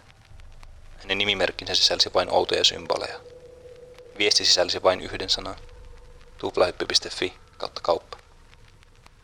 Meinasin estää viestin lähettäjän, mutta jokin minussa sai kiinnostukseni heräämään. Klikkasin hyperlinkkiä. En edes tiedä miksi. Sivulla oli lista ihmisten paidoista ja muista vaatteista. Ensin en huomannut mitään outoa, mutta hetken selattuani huomasin, että niissä ei ollut ketään ihmistä, vain vaate. Yritin hillitä puistatustani. Tyhjiä kahvikuppeja, irvokkaita kasvoja, tekstiä, jota en ymmärtänyt. Poistuin sivuilta enkä ajatellut sitä enää sinä iltana.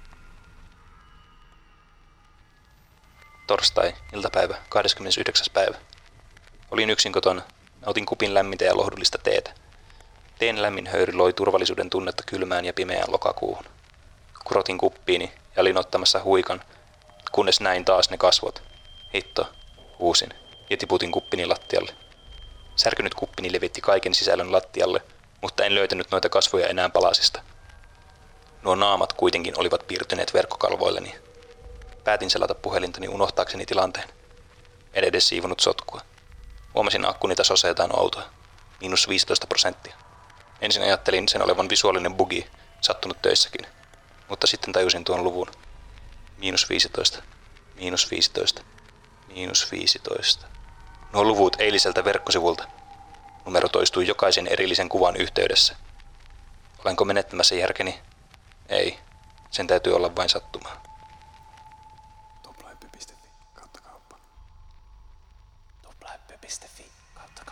Perjantai, aamuyö, kello on viisi. En ole nukkunut, odotan auringon nousua kuin kuuta nousevaa. Heräsin yöllä painajaiseni, jossa näin taas nuo samat painajaismaiset kolme naamaa. Mutta tällä kertaa elävinä, tai ainakin ihmisten muistuttavina. Odotin ja odotin auringon nousua. Katsoin taas kelloani. Vii, ei, kolme. Onko jo päivä? 15 nol... Ei. Miinus 15. Hajutin kelloni. En uskaltanut lähteä huoneestani ellen aurinkosarastusta. Onko kaikki tämä vain sattuma vai alkoiko paineesmaiset episodini tuosta kirjoitusta linkistä? Tuplahyppy.fi kautta kauppa. Tuplahyppy.fi kautta kauppa. Lauantai. En tiedä kellon aikaa, koska rikoin kelloni ja sulin puhelimeni. Etsin kaapistani vanhan nauhurin ja painoin punaista nappia. Olen Dan, ja jos kuulet tämän viestini, toivon, että et tee samaa virhettä kuin minä. Tämä nauhoitus on todiste siitä, että minulla oli joskus vielä jären rippeitä. Kuulen nuo äänet. En tiedä, ovatko ne päässäni vai onko läsnä henkiä. Miinus 15 prosenttia. En oikeastaan edes tiedä, onko sillä väliä. T-paitoja. Lim. Kaiuttimistani kuului ääni. Kasvomaskeja. Häkellyin. Luulin sulkeneeni tietokoneeni. Kahvikuppeja. Katsoin epätoivoisena viestin. Tuplahyppy.fi kautta kauppa. Miinus 15 prosenttia. 28-31. päivä asti. Kangaskasseja. Siirryin tälle sivustolle, joka aloitti kaiken. Tai niin ainakin epäilen. Luulen, että tämä voi vielä pelastaa minut. Valitsin kahvikupin rikkoutuneeni tilalle. Osta. Osta. Painoin osta. Osta. Miksei ostoni mennyt läpi? Rajoitetun Mihin miinus 15 prosenttia katosi? Voi ei. Katsoin tietokoneeni kelloa. Ainut kello, joka minulla enää oli. Sunnuntai, ensimmäinen marraskuuta. Rajoitettu aikani loppui. Jos kuulet tämän, älä tee samaa virhettä. Tuplahyppy.fi kautta kauppa.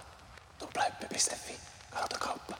Tuplahyppy.fi kautta kauppa.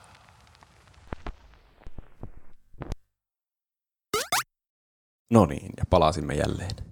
Toivottavasti olette jo päätyneet johonkin lopputulemaan, onko Polybius totta vai ei. Mutta nyt aletaan miettimään jo seuraavaa. Ö, onko totta vai ei? Mikä Juuson seuraava totta vai ei on? Seuraava. Totta vai ei? Tämä on niinku ter- joku Janne Katajan juontama semmoinen show. Niin. Te- Totta vai ei? Kerrotaan kauhutarinoita ja netistä löydettyjä kauhutarinoita ja sitten kysytään, onko se totta vai ei.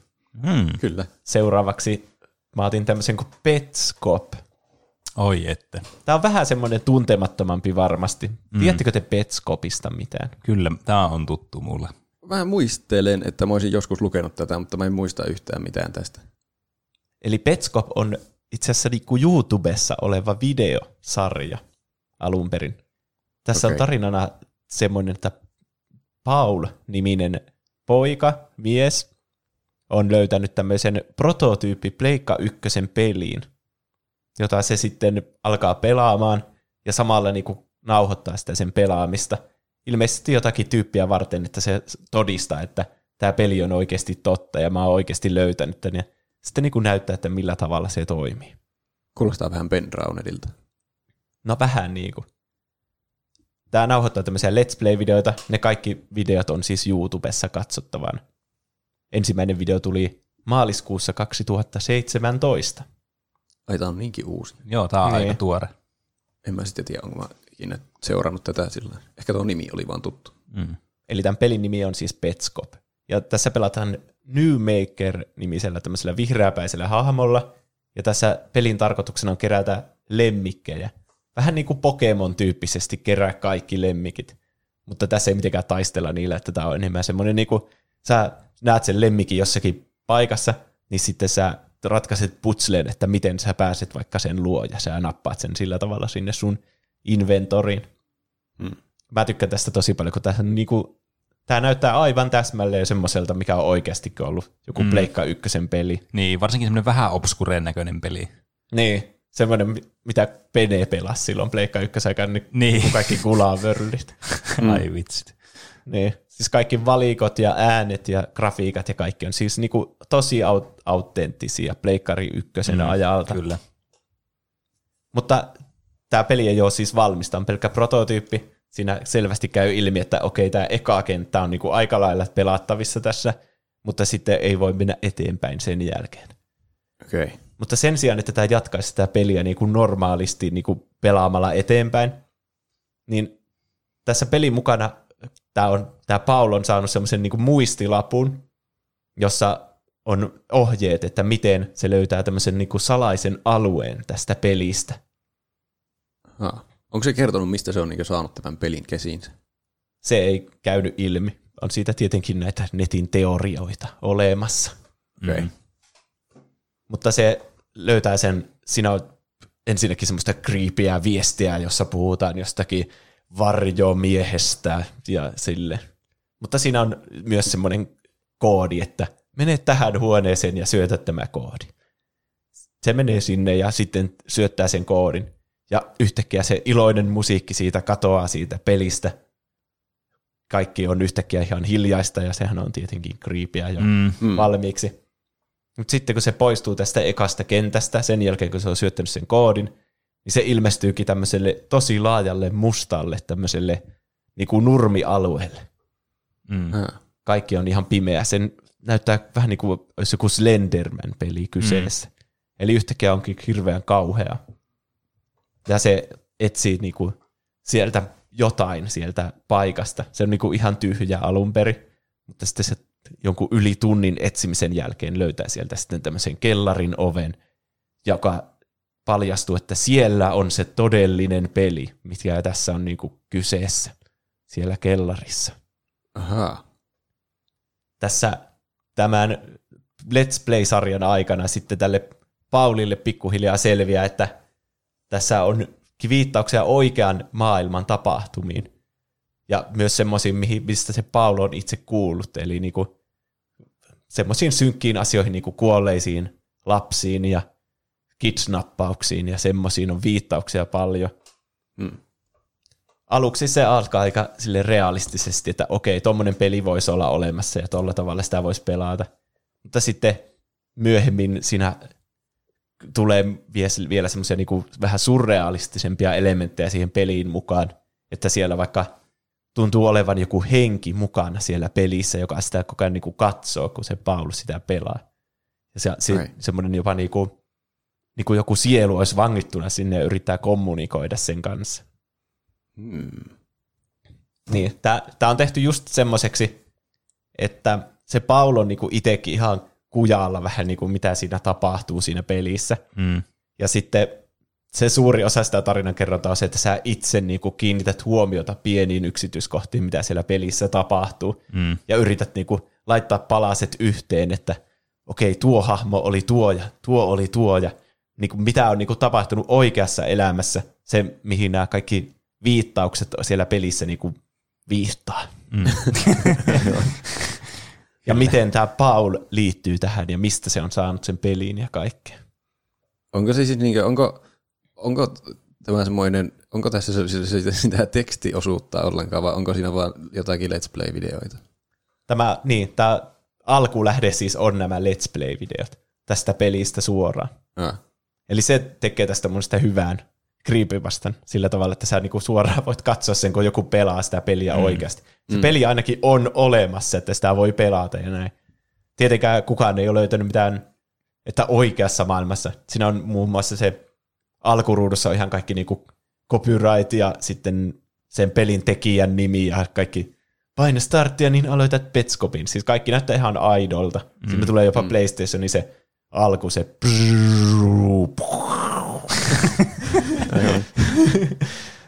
niin. Mutta siis ei ole oikeasti tätä pelin kehittäjää olemassa. Se oli joku Gara-line tai joku semmonen, joka siinä Ei. alussa näkyy.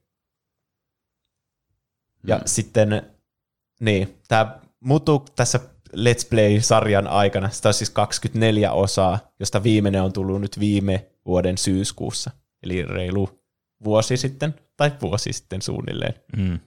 niin, niin se muuttuu tosi surrealistiseksi, että ne viittaukset johtaa muun muassa semmoisiin päätelmiin, että ehkä Paulo on itsekin vain joku tekoäly täältä pelin sisästä. Ai. Mutta sitten niin kuin, eihän siinä näy mitään yliluonnollista. Ainut mitä siinä ruudulla näkyy on vain pelaamista. Ja sitten se juonto siellä taustalla. Niin si- siinä ei ole mitään kameraa siinä Paulissa. Ei, Mm. se puhuu siinä. Sille niin kuin amatööri Let's Play-pelaaja voisi puhua. Mm. Joo. Jossakin vaiheessa se myös keskeisen sarjan katoaa ja sen jälkeen sitä ei enää kuule. Oho. Ja siinä on mukana myös kaikkea, sen lisäksi, että siinä on niinku ne kohdat, mitkä se itse pelaa, niin sitten siinä on välillä semmoisia niinku demo-sekuensseja. Että jos on vaikka pausella liian kauan, sitten siinä näkyy joku semmoinen, tiedättekö niinku vaikka normi Pleikkari ykkösen pelissä vaikka jos et sä paina starttia siinä alussa, niin sitten siinä alkaa näkyä vähän niin. Niin. niin semmoinen, että se crash hyppii siellä menemään. Joo, ja niin kuin, kyllä. Mm. Semmoinen vähän niin kuin nauhoitettu pelisessio. Joo. Niin semmosiakin on osana sitä Let's Playtä. Ja sitten ne tapahtumat, mitä siellä demo-osiossa, niin nekin on tärkeitä sitten tämän kokonaisjuonen kannalta. Ja sitten jopa niin kuin vaikuttaa siihen tapahtumiin, mitä siinä Paulin pelatessa tapahtuu. Mm. Eli- Hyvin mysteerin verhoama siis. Niin. On kyllä. Siis todellinen tarinankerronta tässä on just se, että sä itse päättelet, että mitä on tapahtunut oikeassa elämässä. Ja tässä onkin ollut tosi semmoinen dedikoitunut faniyhteisö, joka tätä on ruvennut ratkaisemaan. Mm. Siellä on semmoinen joku, no niin kuin Reddit-yhteisö on ollut olemassa ja sitten tietenkin semmoinen niin, no en tiedä tietenkin, mutta semmoinen Google-dokumentti, johon kaikki mm. niin kuin täydentää niitä yksityiskohtia ja löytää niitä yhteyksiä. Niin. Jossakin puolessa välissä tätä Let's Play-sarjaa, niin se oli yli sata sivuinen se dokumentti, joka oli tyyli, että lue tämä, niin olet kärryillä. Niin. Ja pääset osallistumaan vielä jatkotutkimuksiin.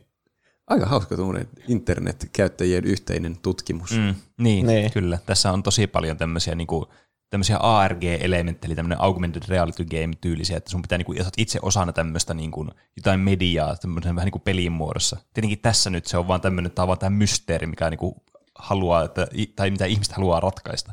Mm. Mm. Yksi, niin kuin, tai, no tämä pelin tarina on niin kuin, aika fiktiivinen sillä tavalla, että tässä on nimiä, vaikka jossakin hautakivessä saattaa lukea jotain Michael Hammond, ja ne on niin semmoisia ihan fiktiivisiä hahmoja, ja se on niin kuin, enemmän, tätä voi pitää semmoisena niin kuin nettisarjana vähän niin. Niin. kuin, semmoisena kauhutarinana. Mutta sitten tässä on myös ihan niin kuin oikean oikean maailman tapahtumiinkin viittauksia, koska niin kuin vaikka se Newmaker nimenä niin viittaa tämmöiseen oikeaan onnettomuuteen tai murhaan, joka tapahtui vuonna 2000, jossa tämmöinen niin kuin adoptoitu ö, lapsi oli sitten, niin se oli, sen uudet vanhemmat ei oikein tykännyt siitä adoptoidusta lapsesta ja se käyttäytyi huonosti. Niin sitten se joutui tämmöiseen niin uudelleen synnytysterapiaan. Että se, Uudelleen synnytys. että muodostetaan side tämän niin lapsen ja sitten näiden adoptiovanhempien välille. Ahaa. Ja sitten se lapsi oli kuollut tässä terapiassa. Mm. Aivan siis sairasta settiä. Niin, en mä hirveän yksityiskohtiin siinä halua mennä. Niin, kyllä. Mutta tässä No ei pelissä on varmaan niinku selviä viittauksia siihen, niinku sen Newmaker-nimen lisäksi, että tää koko pelin teema tuntuu pyörivän sen ympärillä, että kun sä vaan niinku väkisin nappaat niitä lemmikkejä, ja sitten kun sä siirryt sinne synkkään salaiseen osioon tätä peliä, niin sitten sä pystyt jopa nappaamaan lapsia. Aha. Ja sitten se peli pyörii paljon sen ympärillä, että sä niinku väkisin nappaat ne ja sitten yrität saada ne niinku rakastumaan suhun ja sä vähän niinku pidät niitä semmoisena keräiltävinä Mm. niinku palkintoina vähän niinku niitä lapsia ja niitä lemmikkejä.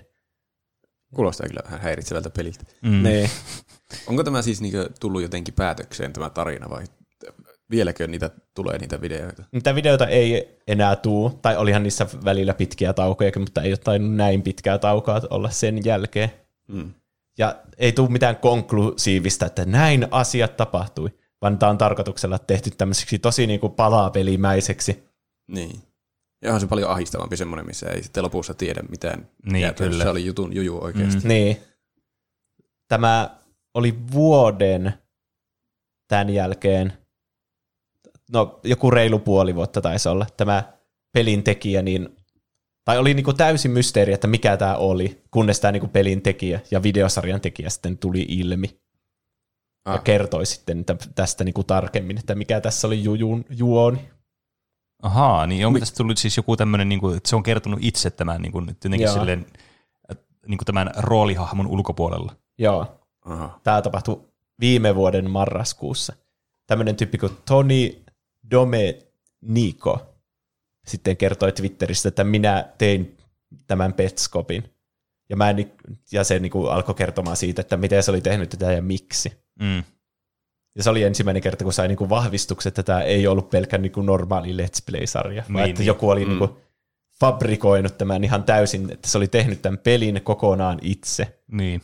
Niin. ja sitten siihen sen Let's Play ja kirjoittanut sen juonen ja kaikkea. Mm. Ja sitten se tietenkin tarkoituksella, sillä on ollut niinku se pääjuoni olemassa itsellä, mutta sitten se on tietenkin jättänyt palasia pois ja se on jopa kuvannut kohtauksia ja jättänyt ne kokonaan näyttämättä, että tämä olisi mahdollisimman semmoinen mystinen. Mm. Mm. Juurikin niin kuin, että siihen tarvii sata sivuisen dokumentin, että siitä ymmärtää yhtään mitään. Mm. Aika jännä.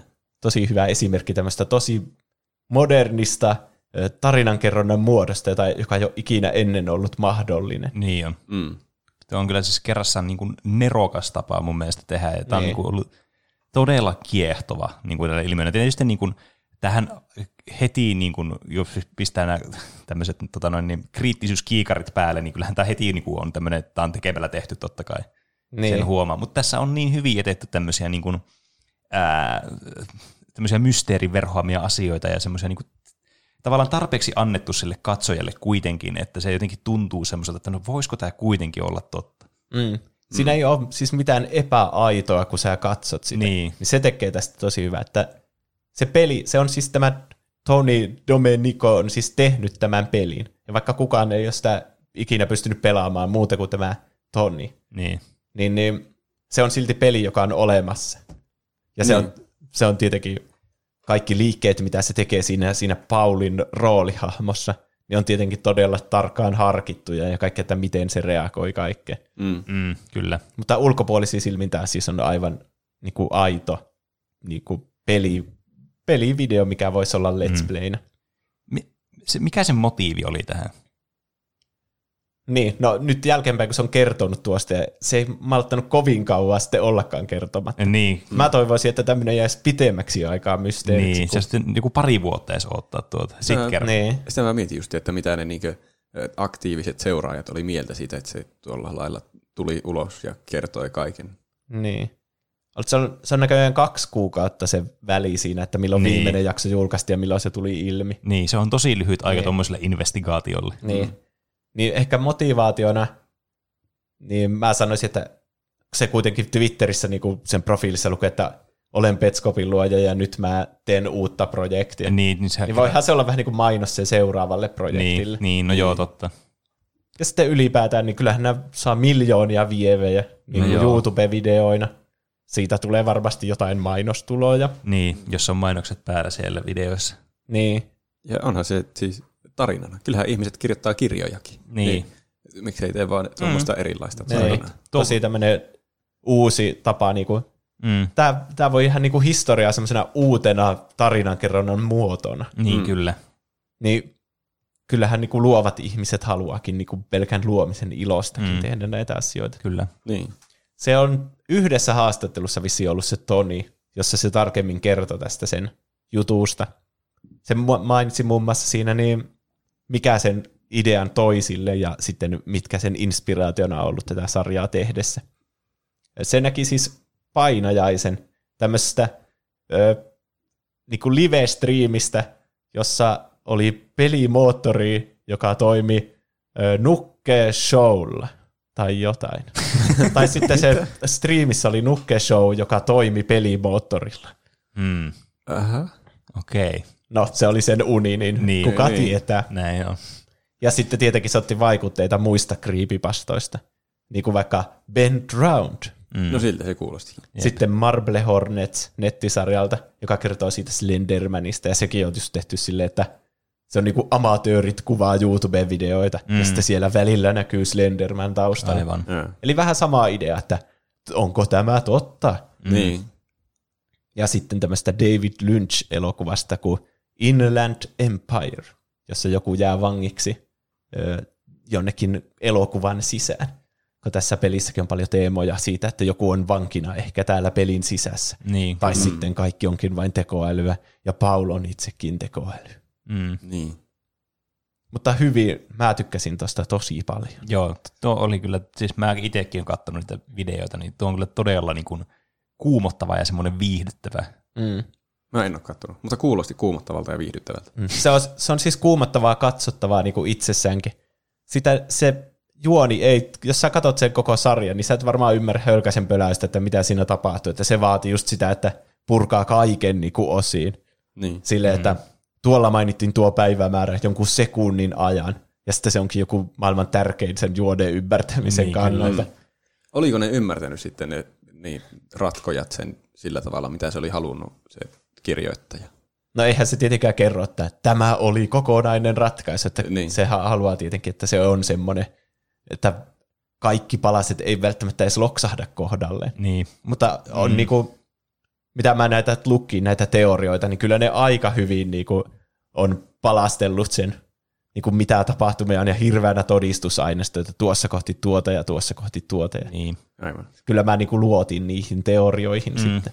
Se on vähän harmi kyllä, että se meni sanomaan tuon, että noinkin aikaisin, että tämä on niinku tämmöinen mun kehittelemä projekti ollut. Niin. Koska niin. sehän syö heti tavallaan sitä. Eihän noilla teorilla ole mitään merkitystä, koska sitten sille ei tarvitse enää niinku miettiä, että onko tässä edes mitään järkeä enää. Niin.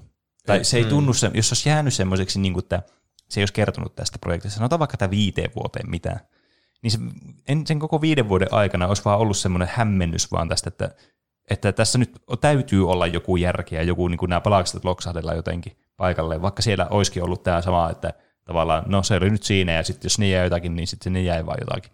Mm. Että tästä katoaa jotenkin tämä mysteeri kokonaan, mun mielestä. Niin. Ja Kyllä se vähän rikkoo sen illuusion, että se voisi olla mukaan oikeasti Niin, tapahtunut, kyllä. jos se nyt kertoo sitten suoraan, että Ja- mä oon kirjoittanut. Niin, ja se, sehän on kuitenkin se pointti, niin kuin sanoitkin näissä myös alussa, että näissä on ideana se, että nämä on tämmöisiä aika toden tuntuisia nämä kriivivastat. Mm. Että se, että nämä on tämmöisiä fiktiivisiä kertomuksia, niin se ei niinku, se idea kuitenkin on luoda näistä semmoista aika niinku, niinku mahdolliset. Just semmoiset, että se kuumotus tulee siitä, että tämä voi olla totta, tämä tarina. Mm. Mm. Mutta niin, siis parhaimmillaan tämä varmasti nykypäivänä on sille, että sä niinku pidät tätä semmoisena uutena tapana kertoa Mm. kauhutarina. Niin on, niin. se on ihan totta kyllä. Että semmoisena sitä voi arvostaa, vaikkei tämä nyt olekaan totta. Ja Mm. ehkä jos mä olisin tehnyt ton, niin olisin pitänyt sen semmoisena, että kaikki voisi olla totta. Että siinä Mm. vaiheessa, missä joku on vangittuna sinne pelin sisään ja kaikkea, niin se menee liian vähän absurdiksi. Niin. Niin. Tu, niin, tu, tuossa kanssa, niin, jos ajattelee sitä niin mainoksena, mitä tuo nyt varmastikin oli mainoksena jotenkin sen omalle oikealle pelille, mm. niin siinä olisi kannattanut odottaa edes siihen asti, että se on oikeasti tulossa tosi lähiaikoina ulos, niin se hypeekin olisi vielä kantanut ehkä Niin. siihen paremmin. Mm. Eniten mä oon yllättynyt, että se on kuitenkin tehnyt tämän Petskopin, niin miksei se laittanut sitä Steamiin myytäväksi? Niin Koska, voisi tuottaa hirveän Niin. rahaa. Niin, no joo, totta. koska ihmiset on ihan hulluna just tämmöisiä niinku Five Nights at Freddy's, jossa mm. on se hullu kauhutarina. Niin, Niin kaikki haluaa myös pelata sitä itse ja löytää niitä vinkkejä. niin kyllä. Mm. Mutta tässä se on päättänyt sitten, niinku, että kaikki etsii niistä Let's Play-videoista niin. ne Niin. vinkit. Se on tietenkin vähän, se on sanoa siinä haastattelussakin jotain, että se on mukava, että se voi niinku hallita vähän niinku sitä viestiä paljon paremmin. Niin jo. Se Että se voi niinku katsoa tosi tarkasti, että sen, siinä näkyy just ne asiat, mitä se haluaa. Mm. Mutta sitten jos tämä on peli, niin sitten tämä on tosi helppo purkaa kokonaan auki. Että, niin jo. Se on totta. Ja just se, että se pitää olla tosi niin kuin, paljon mietitty just, niin kuin, että se pitäisi olla niin kuin, valmis peli kuitenkin käytännössä. Mm. Että sä oot selkeästi niin tehnyt sen ja luonut ne kaikki mahdollisuudet, mitä sä haluat, että siinä niin. on, eikä yhtään enempää. Mutta toisaalta, jos siinä ei ole mitään muuta sisältöä siinä pelissä, niin on se sitten vähän torso. Niin, tässäkin on niinku bugeja, jotka tapahtuu niin, tietenkin tarkoituksella. Niin. Niin sitten se voi olla vähän vaikeaa niinku ko- kopioida sama idea oikeassa pelissä, että niin. tapahtuu joku bugi vaikka. Niin. Mutta tommosena erikoisena asiana, jossa joku on tehnyt pelin vaan Let's Playtä mm. varten, niin annan kyllä täydet pisteet. Joo, Kyllä, pisteitä. joo, tuo on kyllä todella hyvä tämmöinen moderni äh, kauhuklassikko. Niin. Tästä me voidaan sanoa jopa niin definitiivisesti, että tämä ei ole totta. Paitsi mitä jos se, joka kertoi, että se on tehnyt sen, niin ei liitykään mitenkään oikeasti, vaan se yrittää vie kunnian tältä Niin. Paulilta, joka on itse pelannut ja löytänyt sen pelin oikeasti. Ja tämä on ihan huijari tämä Tony. Tai ehkä se on vapautunut se, että se tekoäly, joka ei nyt loukkuu sinne peliin, että sitten esittää, että tämä on sen luomus, että kun se ei jäisi kiinni, että tavallaan että se on vapautunut tästä pelistä joku tyyppi tai tekoäly. Mm. Niin.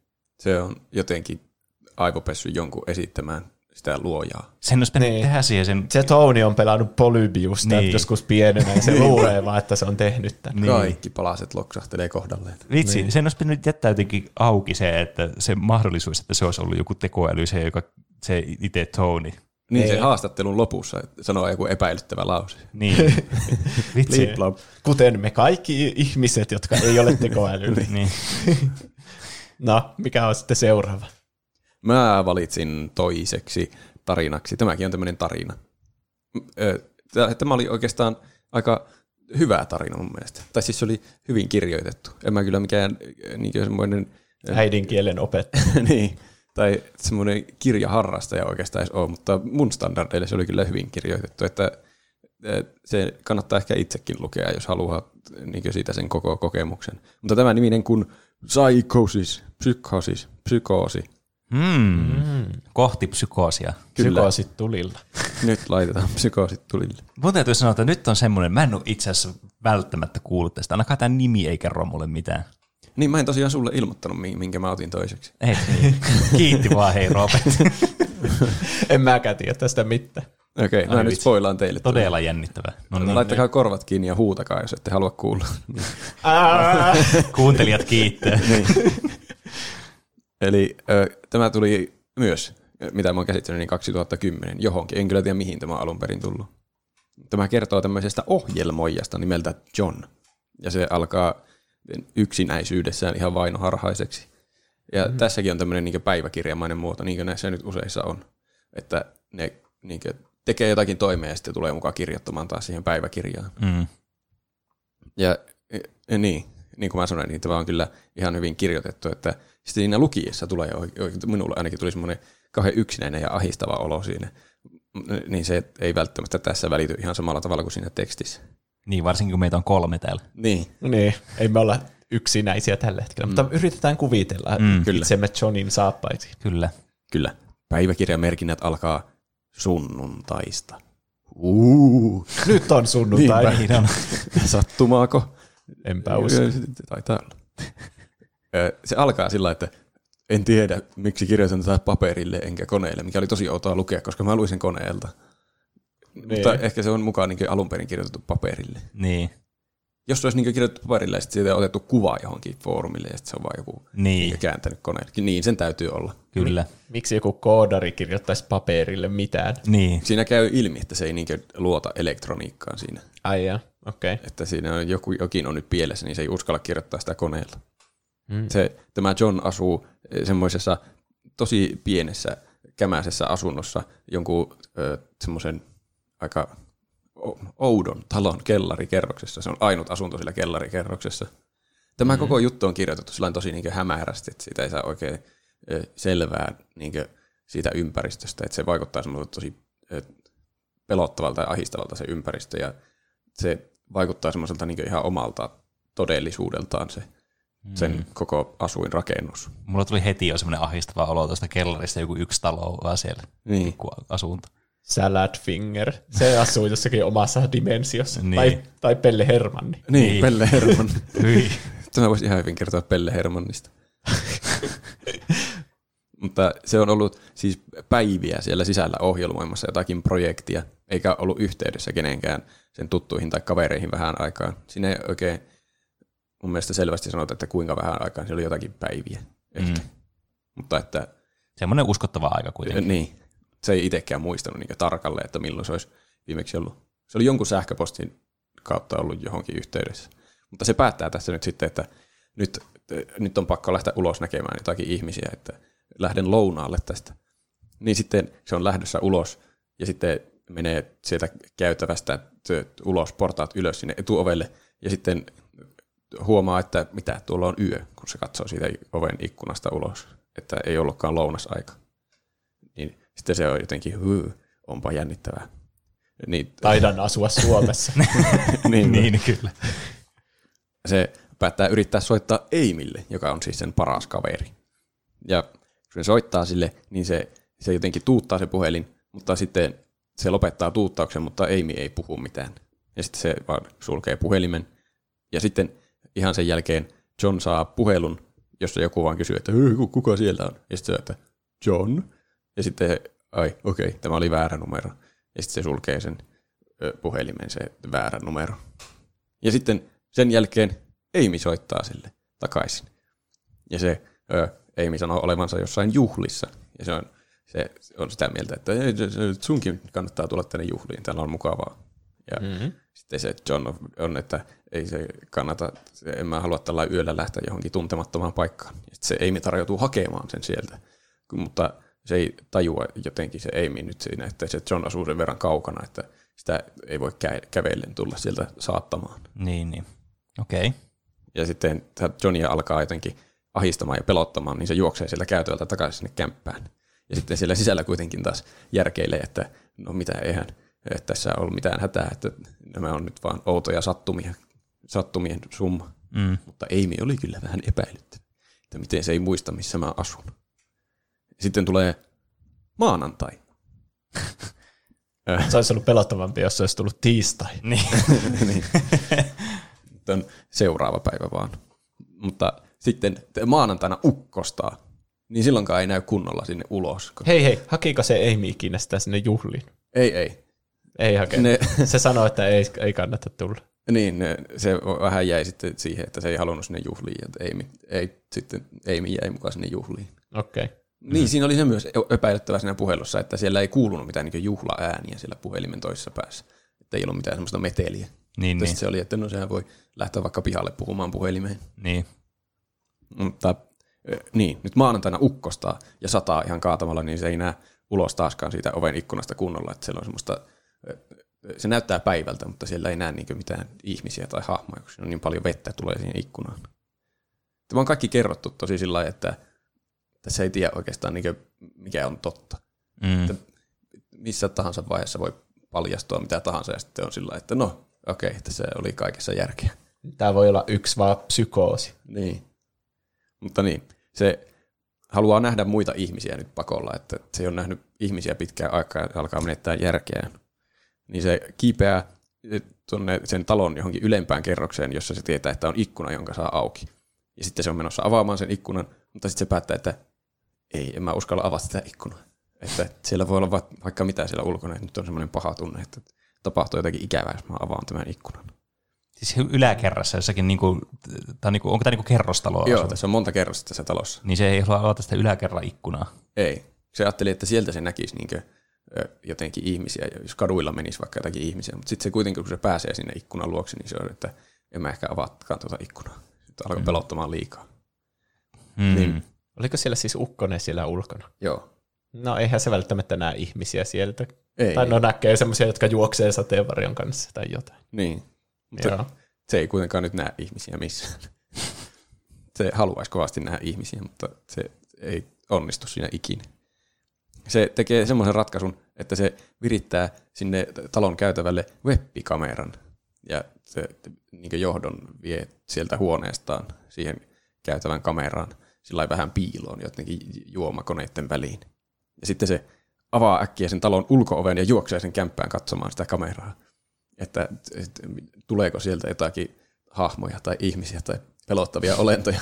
Se on houkutin, että jätän tämän oven auki, niin varmasti Niin. joku tulee Niin. sisään. Sillä on koko ajan ollut vähän semmoinen olo, että siellä ulkopuolella on nyt jotakin, joka pyrkii ehkä sisään, mutta se ei jotenkin pääse.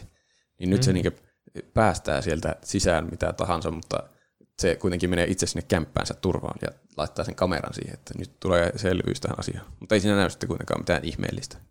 Ja sitten mm. sen yksi kaveri tulee onnellinen. Se ei ole pystynyt koneellakaan puhumaan kenellekään, kukaan ei ollut niin paikalla. Niin tämä John haluaa videochatin sen kaverin kanssa, että se näkee jonkun kasvokkain. Niin se virittää jonkun vanhemman webbikameran, niin sillä on kaksi näköjään. Mm. Ihan, mm. ihan plausible. Kyllä. Niin tämä kaveri et, ei voi puhua kauaa sen kanssa ja se vastailee kaikkea jotenkin hirveän epämääräisesti. Mutta se näkyy kuitenkin sieltä kamerasta. Kyllä, se näkee sen kaverin, kaverin ja juttelee sille ihan niin kuin ihmisille jutellaan kameran kautta. No niin. Mielenterveys palautuu koko ajan. Niin. Tämä on niin kuin jossakin amnesiassa olisi, ja sulla sanityminen alaspäin, niin sitten nyt kun sä näet kaveria, nyt se nousee äk- äkkiä Niinpä. ylöspäin. Niin se et, on semmoinen tosi niin kuin, yksinkertainen keskustelu, ettei ne puhu mistään niin kuin, tietyistä asioista. Mm. Sitten se kaveri haluaa lopuksi, se kysyy sen sähköpostiosoitteen, että se voi sen kautta, ne voi sitten jutella lisää. En tiedä miksi sähköpostin kautta. Mm. Sen jälkeen Amy laittaa sille sähköpostin, että mennäänkö syömään siihen tavalliseen paikkaan.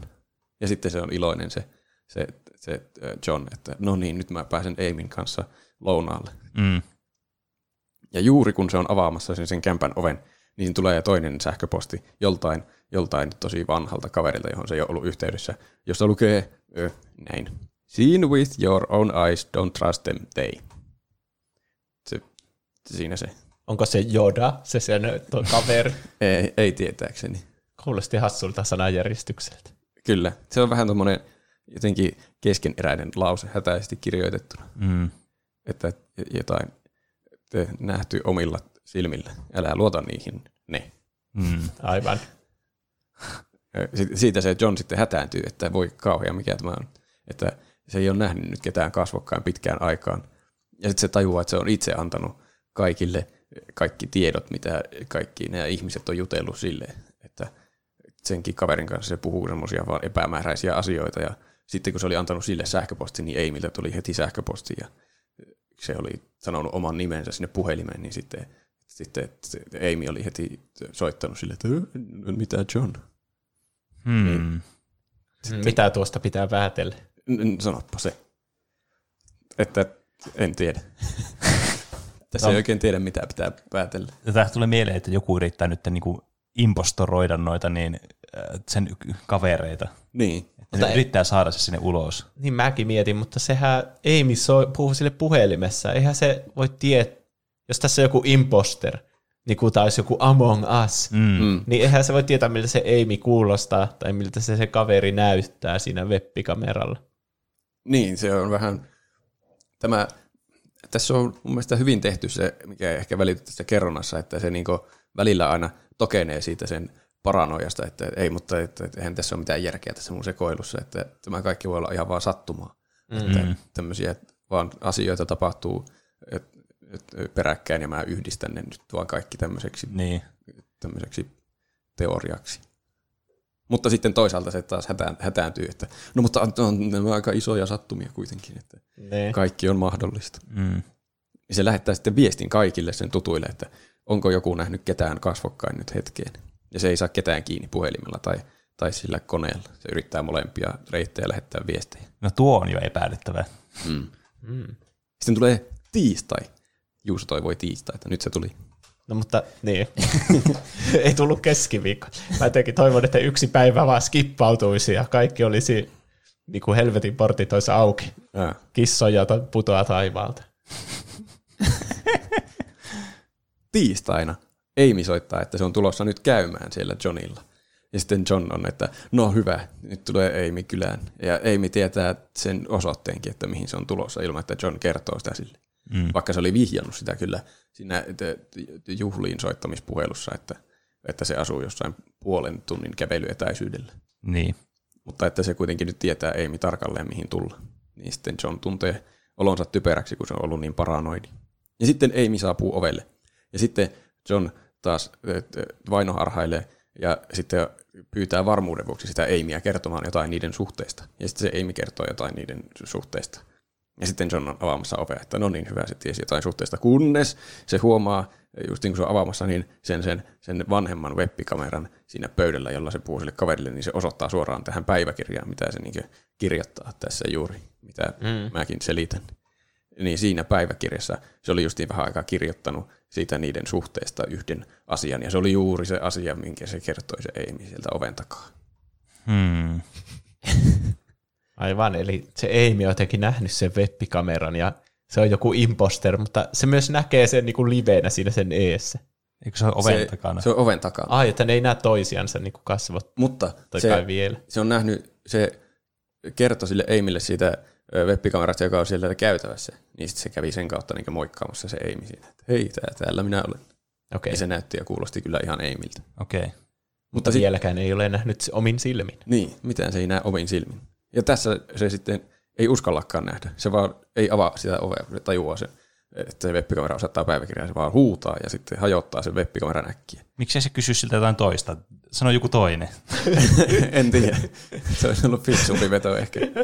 Sen jälkeen, kun se hajottaa sen webbikameran, niin sieltä ei kuulu enää sitä Aimin ääntä. Ja sitten sitä ovea yritetään vaan avata. Mutta sitten se ei avaa, se ei, kukaan ikinä siellä onkaan, ei saa sitä ovea auki. Nyt mulla alkaa vähän tulla semmoiset kylmät väreet Okei. tässä vaiheessa. Se on kyllä, jos joku yrittää avata ovea ilman, että sillä on lupa avata, niin se on vähän Niin. jännä. Hyvin. Sitten tulee perjantai kai. Se ei ollut itsekään ihan varma mikä päivä nyt oli menossa. Nyt, nyt. Se hypättiin kyllä nyt tosi monta päivää. Juuson Nyt iloksi. se tapahtui. Kissoja kaikkialla. Niin. Tässä että ehkä perjantaina niin John on päässyt siihen pisteeseen, että se on hajottanut kaiken elektronisen sieltä sen kämpästä. Ja se nyt pohtii, että onko kaikki nämä uskomattomia sattumia vai yrittääkö tässä nyt joku outo olento päästä sen kanssa kasvokkain huijaamalla. Ja sitten ovelle koputetaan. Uu. Ja siellä sanoo, että siellä on se Amy, kaksi poliisia ja psykiatri. Ja se, se, ne yrittää sanoa sille, että sä, sä oot nyt sekaisin, että se, tämä psykiatri sanoo, että Johnilla on tämmöinen kyberpsykoosi, mitä on liikkeellä enemmänkin muillakin ihmisillä, jonka laukaisee joku outo sähköposti. Ja tämä Johnkin on nyt voinut levittää näillä sen viesteillä, mitä se on lähettänyt, niin tätä psykoosia eteenpäin. Että John on fiksu ihminen ja noin fiksut ihmiset vetää yhteyksiä asioiden välillä, jotka ei liity edes toisiinsa ja sitten alkaa nykyajan vauhdikkaassa virtuaalimaailmassa va- vainoharhaiseksi helposti. Miten sitä siis levitettä? Sillä tavalla, kun se lähetti kaikille sen tutuille, että ootteko nähnyt ketään kasvokkain, niin, Niin, niin. sitten ne muutkin alkaa vainoharriksi. Niin, sitä. No, aivan. en oo kyllä nähnyt. nekin olisi ollut pitkään kellarissa yksin, niin sitten nekin on, että no en Niin. kyllä. Niin, aivan. mitä, mitä tapahtuu, niin kuin sekin sai sen viestin, se epämääräisen viestin.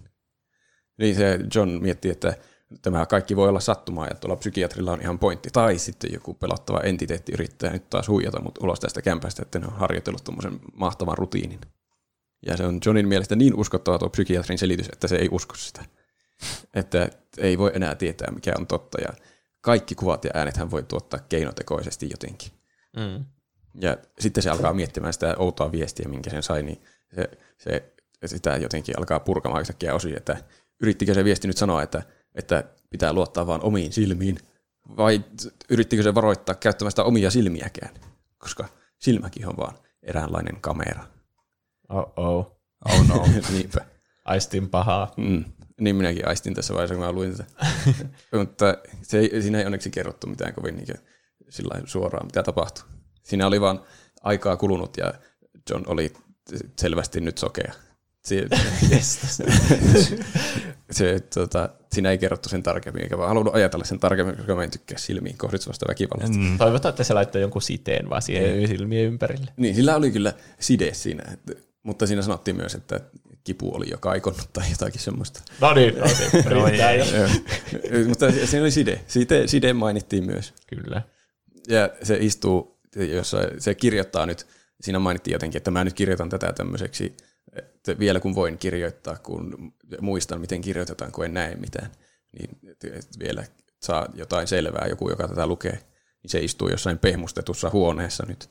Ja se on täysin varma siitä, että kaikki muut on kuolleita tai jotain pahempaa. Ja joku outo entiteetti tuo vaan sille ruokaa ja juomaa ja naamioituu aina hoitajaksi tai lääkäriksi, kun se tuo niitä. Ja feikkaa semmoisia aidon oloisia työkaverikeskusteluja siellä laitoksen käytävillä, että jotkut hoitajat, no mä saan vauhan joskus ensi ku, kuussa. Onneksi olkoon nyt. Niin. Ja jollakin tavalla se auttaa tätä päähenkilöä sitten se, että sillä ei, sillä ei ole näköä. Tai siis, Niin. että Se ei nythän se jotenkin- on helpompi sille entiteetille, että sen ei edes tarvitse muuttua ihmisen näköiseksi, vaan se voi vaan olla semmoisen demonina ja hoitsua Niin. asussa ja sitten tuoda sille sitä ruokaa tai mitä tahansa. Mm. se on, John on nyt vakuuttunut, että se on jotenkin se silmien, tai jos näkee sen jotenkin suoraan sen, sen minkä olennon onkaan, niin se, se jotenkin saa sut haltuunsa tai tappaa sut tai mitä onkaan. Mm-hmm. Ja mikä pahinta se olento esiintyy myös ei-minä. Tämä oli surullinen asia, että se esiintyy ei-minä ja esittää itkevänsä ja julistaa jotakin rakkautta ja yrittää vakuutella, että ne voisi vielä elää yhdessä, jos John vaan luopuu tästä sen typerästä pakkomielteestä. Tuo tapahtui sen jälkeen, kun se oli jo siellä laitoshoidossa. Niin, se aina Niin. käy siellä välillä että, että, niin kuin, vollottamassa. Ja Mm. aina niin kuin, pitenevin väliajoin sitten se on poissa ja se ajattelee, että sekin on sen, sen, sen olennon taktiikka, että se on nyt tämmöinen väsytystaktiikka, että se ei, ei käy enää niin usein siellä. Mm. Että kaikki on liian täydellisesti nyt et, et, niin, tähän suunniteltu. Ja John ei luovuta. Että tämä, ehkä tämä sen, tämä sen päättäväisyys on jonkinlainen haitta edes sille pahalle olennolle. Ja Amy on jossakin vielä hengissä sen Johnin päättäväisyyden takia.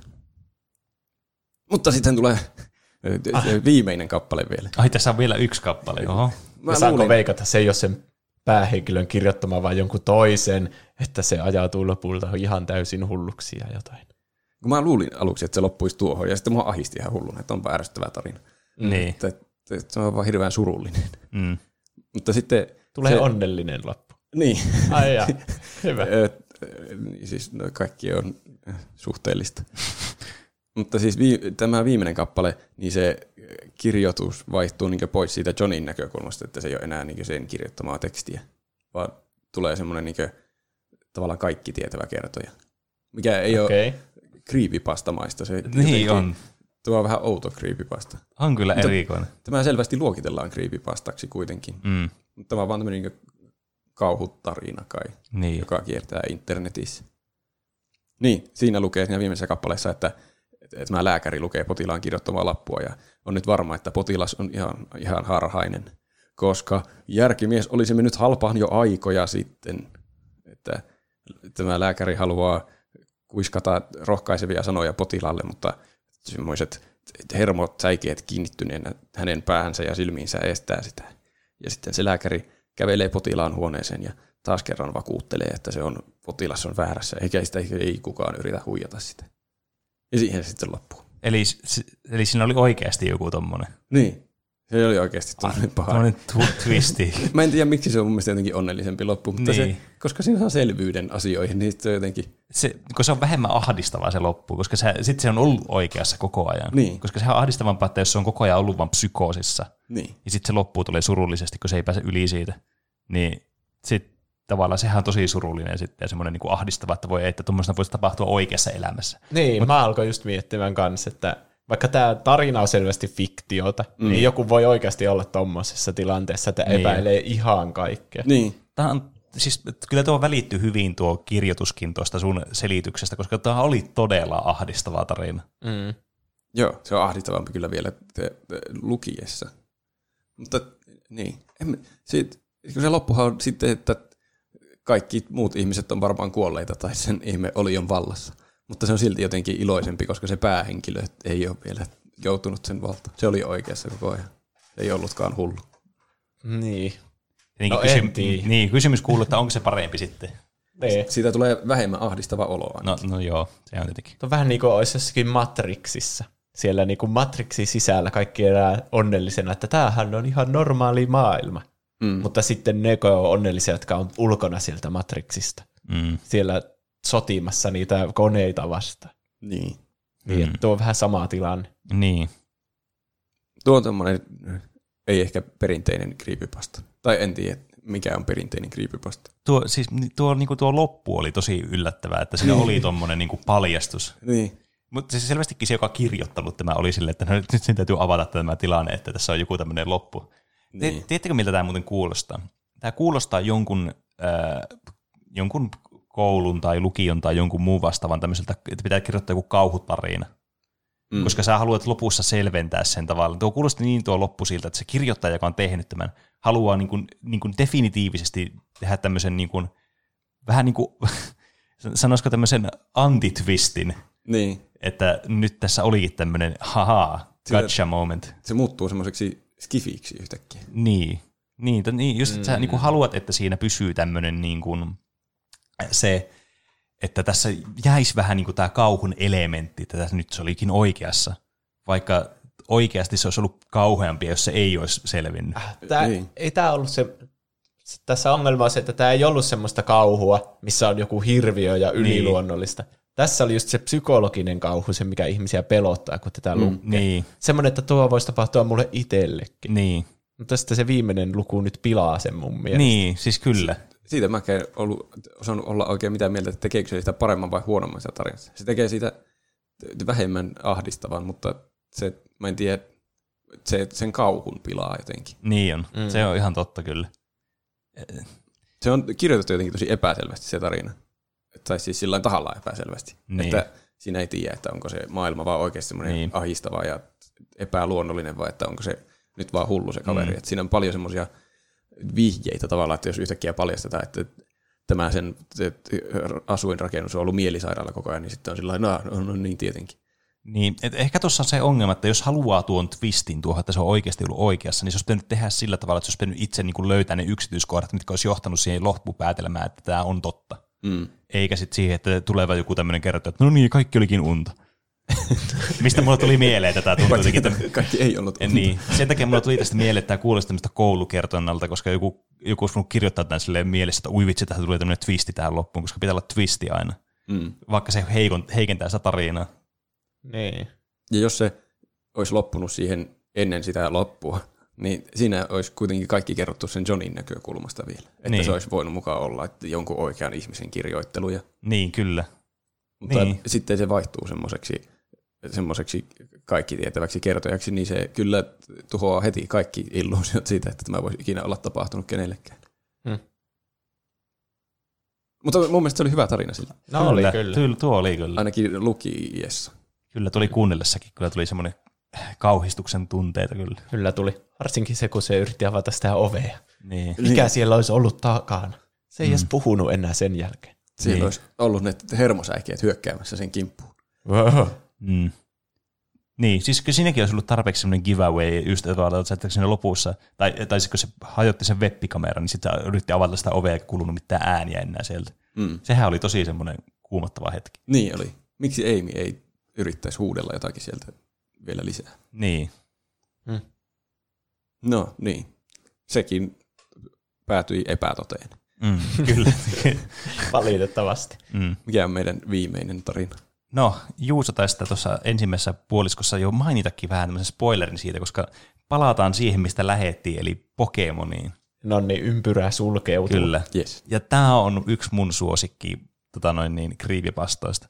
Tämä on siis kerta kaikkiaan yksi ehkä niin myös semmoisesta niin kuin ensimmäisistä, mitä tuli luettua tai nähtyä. Joku Ben Roundin ja sitten Slendermanin ja tämmöisten lisäksi. Nimittäin puhutaan Pokemon Blackista. Ei siis Pokemon Black and Whiteista, joka on siis oikea peli, vaan puhutaan tämmöisestä niin kuin bootleg Pokemon-pelistä. Niin. Eli Niin, äh, se, siis, niin. semmoinen mm. pelihän on oikeasti kuin Pokemon Black niin on, silloin. Niin, niin. mutta se on Eli tullut tää- paljon myöhemmin se peli. Tämä pasta on tullut aiemmin. Niin. Totta. Eli tämä Pokemon Black on siis tämmöinen bootleg Pokemon Red-peli periaatteessa, koska siis tämä alkaa tämä tarina siis sillä, että tämä on siis kans Fortuneista, joku käyttäjä oli kirjoittanut tämmöisen tarinan, joka siis, tämä kertoo tämän henkilön perspektiivistä, että tämä henkilö, jonka nimeä nyt en muista, niin on niin kuin tämmöinen bootleg Pokemon-pelien keräilijä, eli siis tämmöisten niin kuin Pokemon romhakkien keräilijä. Eli nämä romhackit on siis semmoiset, että sulla on niin kuin oikea Pokemon-peli, vaikka joku Pokemon Red nyt vaikka esimerkiksi.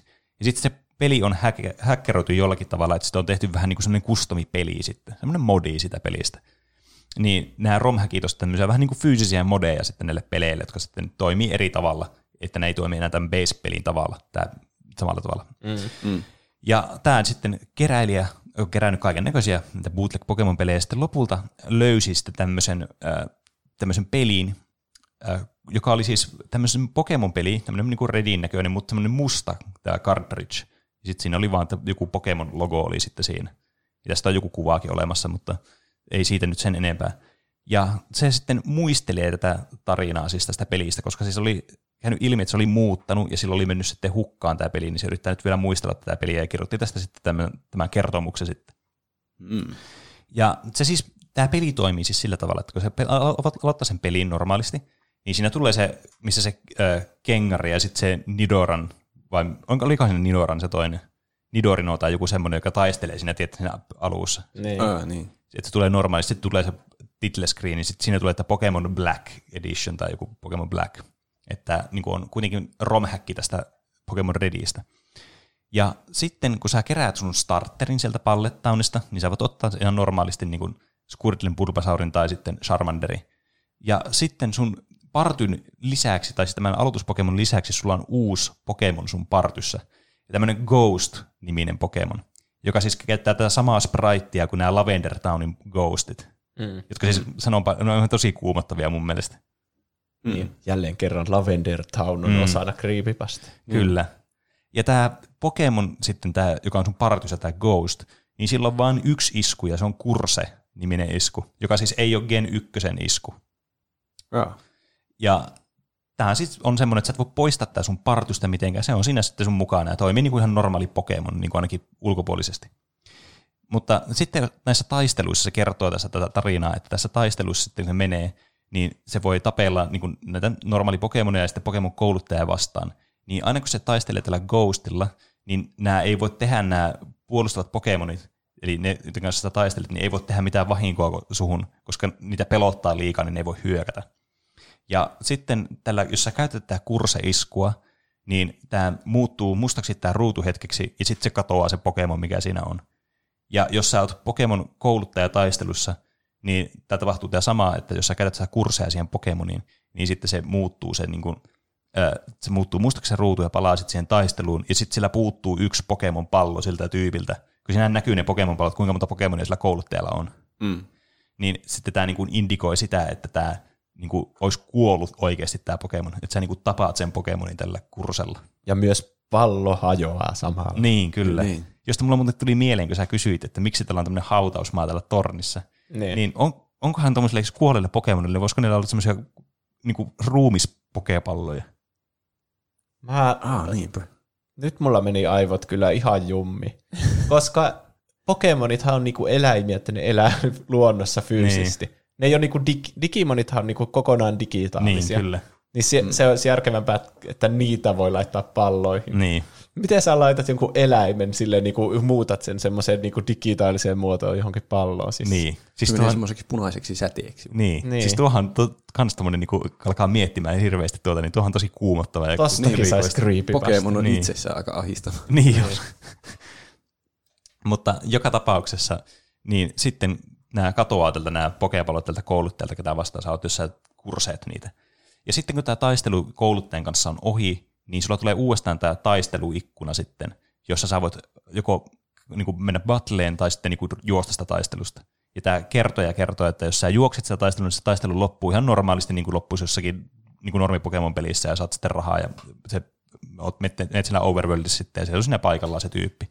Mm. Mutta jos sä taistelet sitä vastaan, niin sä voit lait, kursettaa sen vastustajankin tällä Pokemonilla, jolloin sitten se taistelu päättyy ja sinne sen niin kuin, trainerin paikalla on semmoinen hautakivi, samalla niin kuin Lavender Townissa. Ai.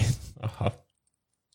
Ja sitten sä voit pelata tätä peliä siis ihan niin kuin normaalisti, vaan niin kuin sen lisäksi, että sulla on tämä Pokemon, jota sä et voi poistaa sun partista, voi tappaa näitä Pokemoneja ja kouluttajia. Mm. Ja lopulta sitten, kun sä oot vetänyt tämän Elite Fourin läpi, eli sitten kun sä oot tehnyt tämän viimeisen haasteen tässä pelissä, niin tulee tämmöinen niin kuin, tavallaan post-game tämmöinen niin kuin, öö, niin kuin segmentti, missä sä aloitat Lavender Townista, ja sitten sä pelaat tämmöisellä vanhalla miehellä, ja siinä tulee kanssa niin kuin monta vuotta tämän niin kuin tapahtuman jälkeen.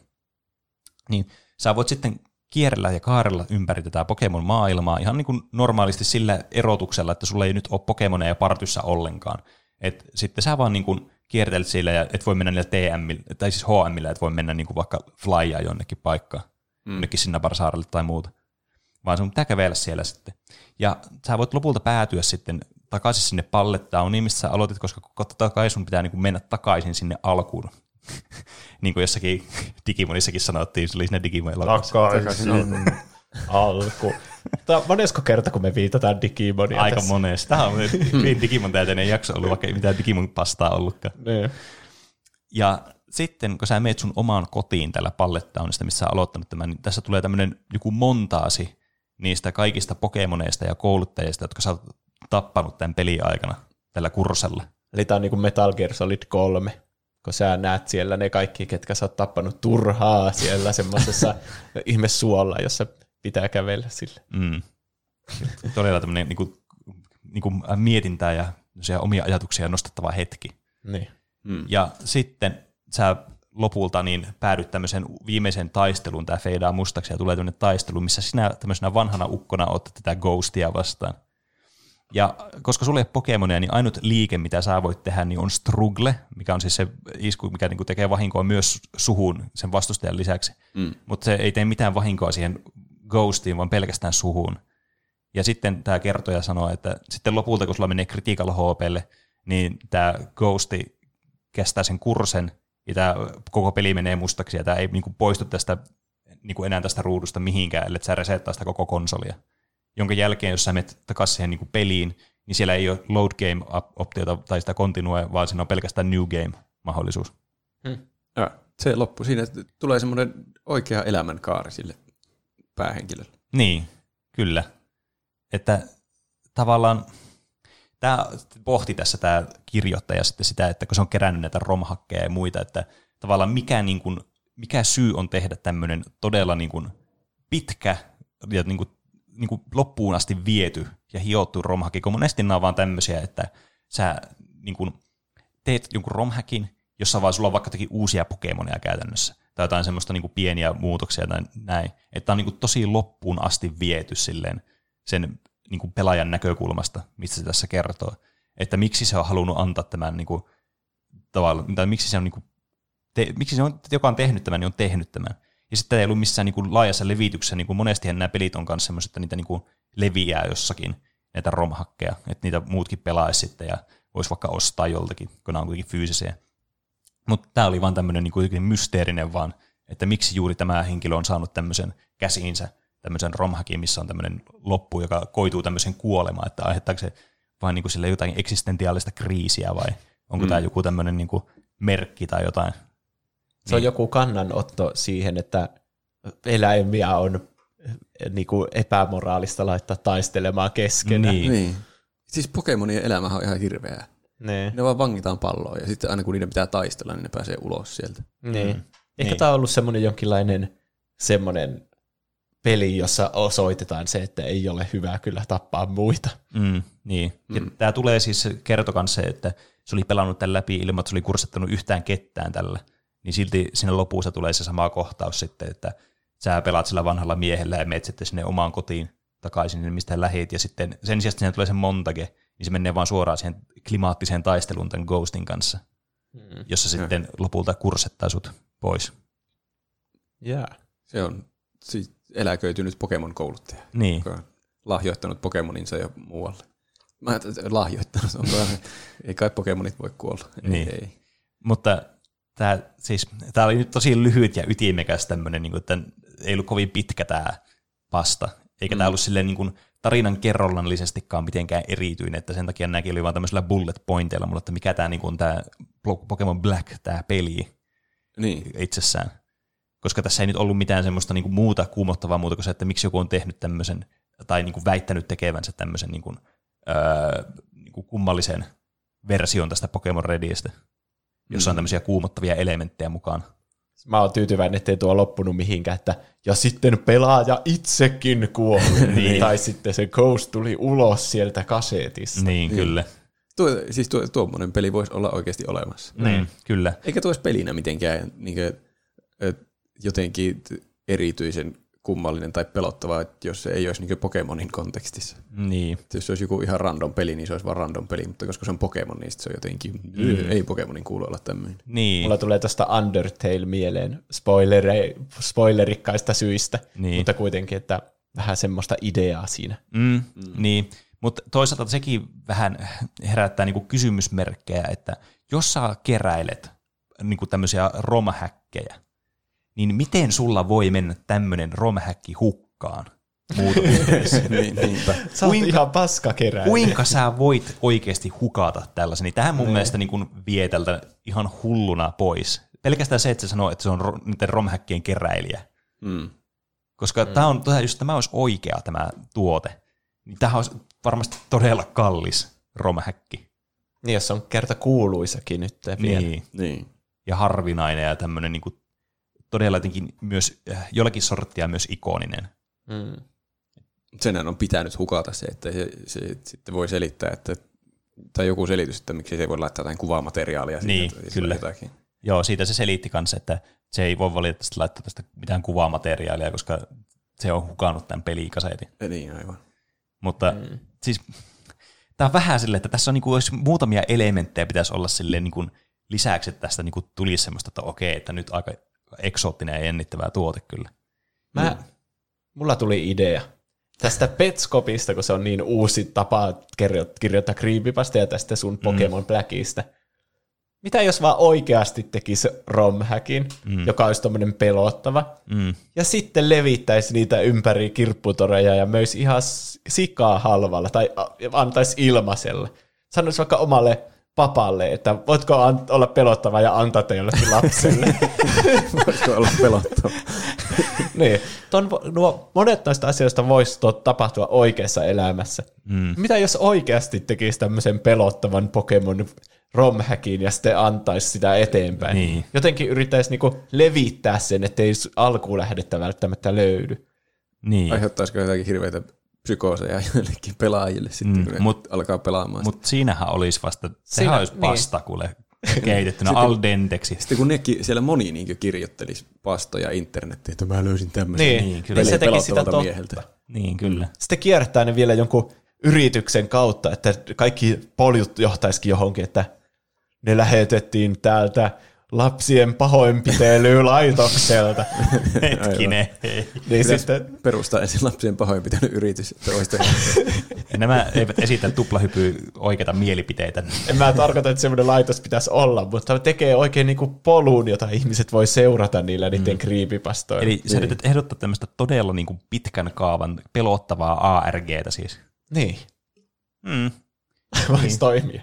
Niin. Kyllä. Siis kyllähän niin tästä myöhemmin on tietysti tehty tämmöisiä modeja, jotka siis on niin kuin, tavallaan niin kuin Pokemon Black, tämä niin kuin pastan perusteella on tehtyjä niin kuin pelejä.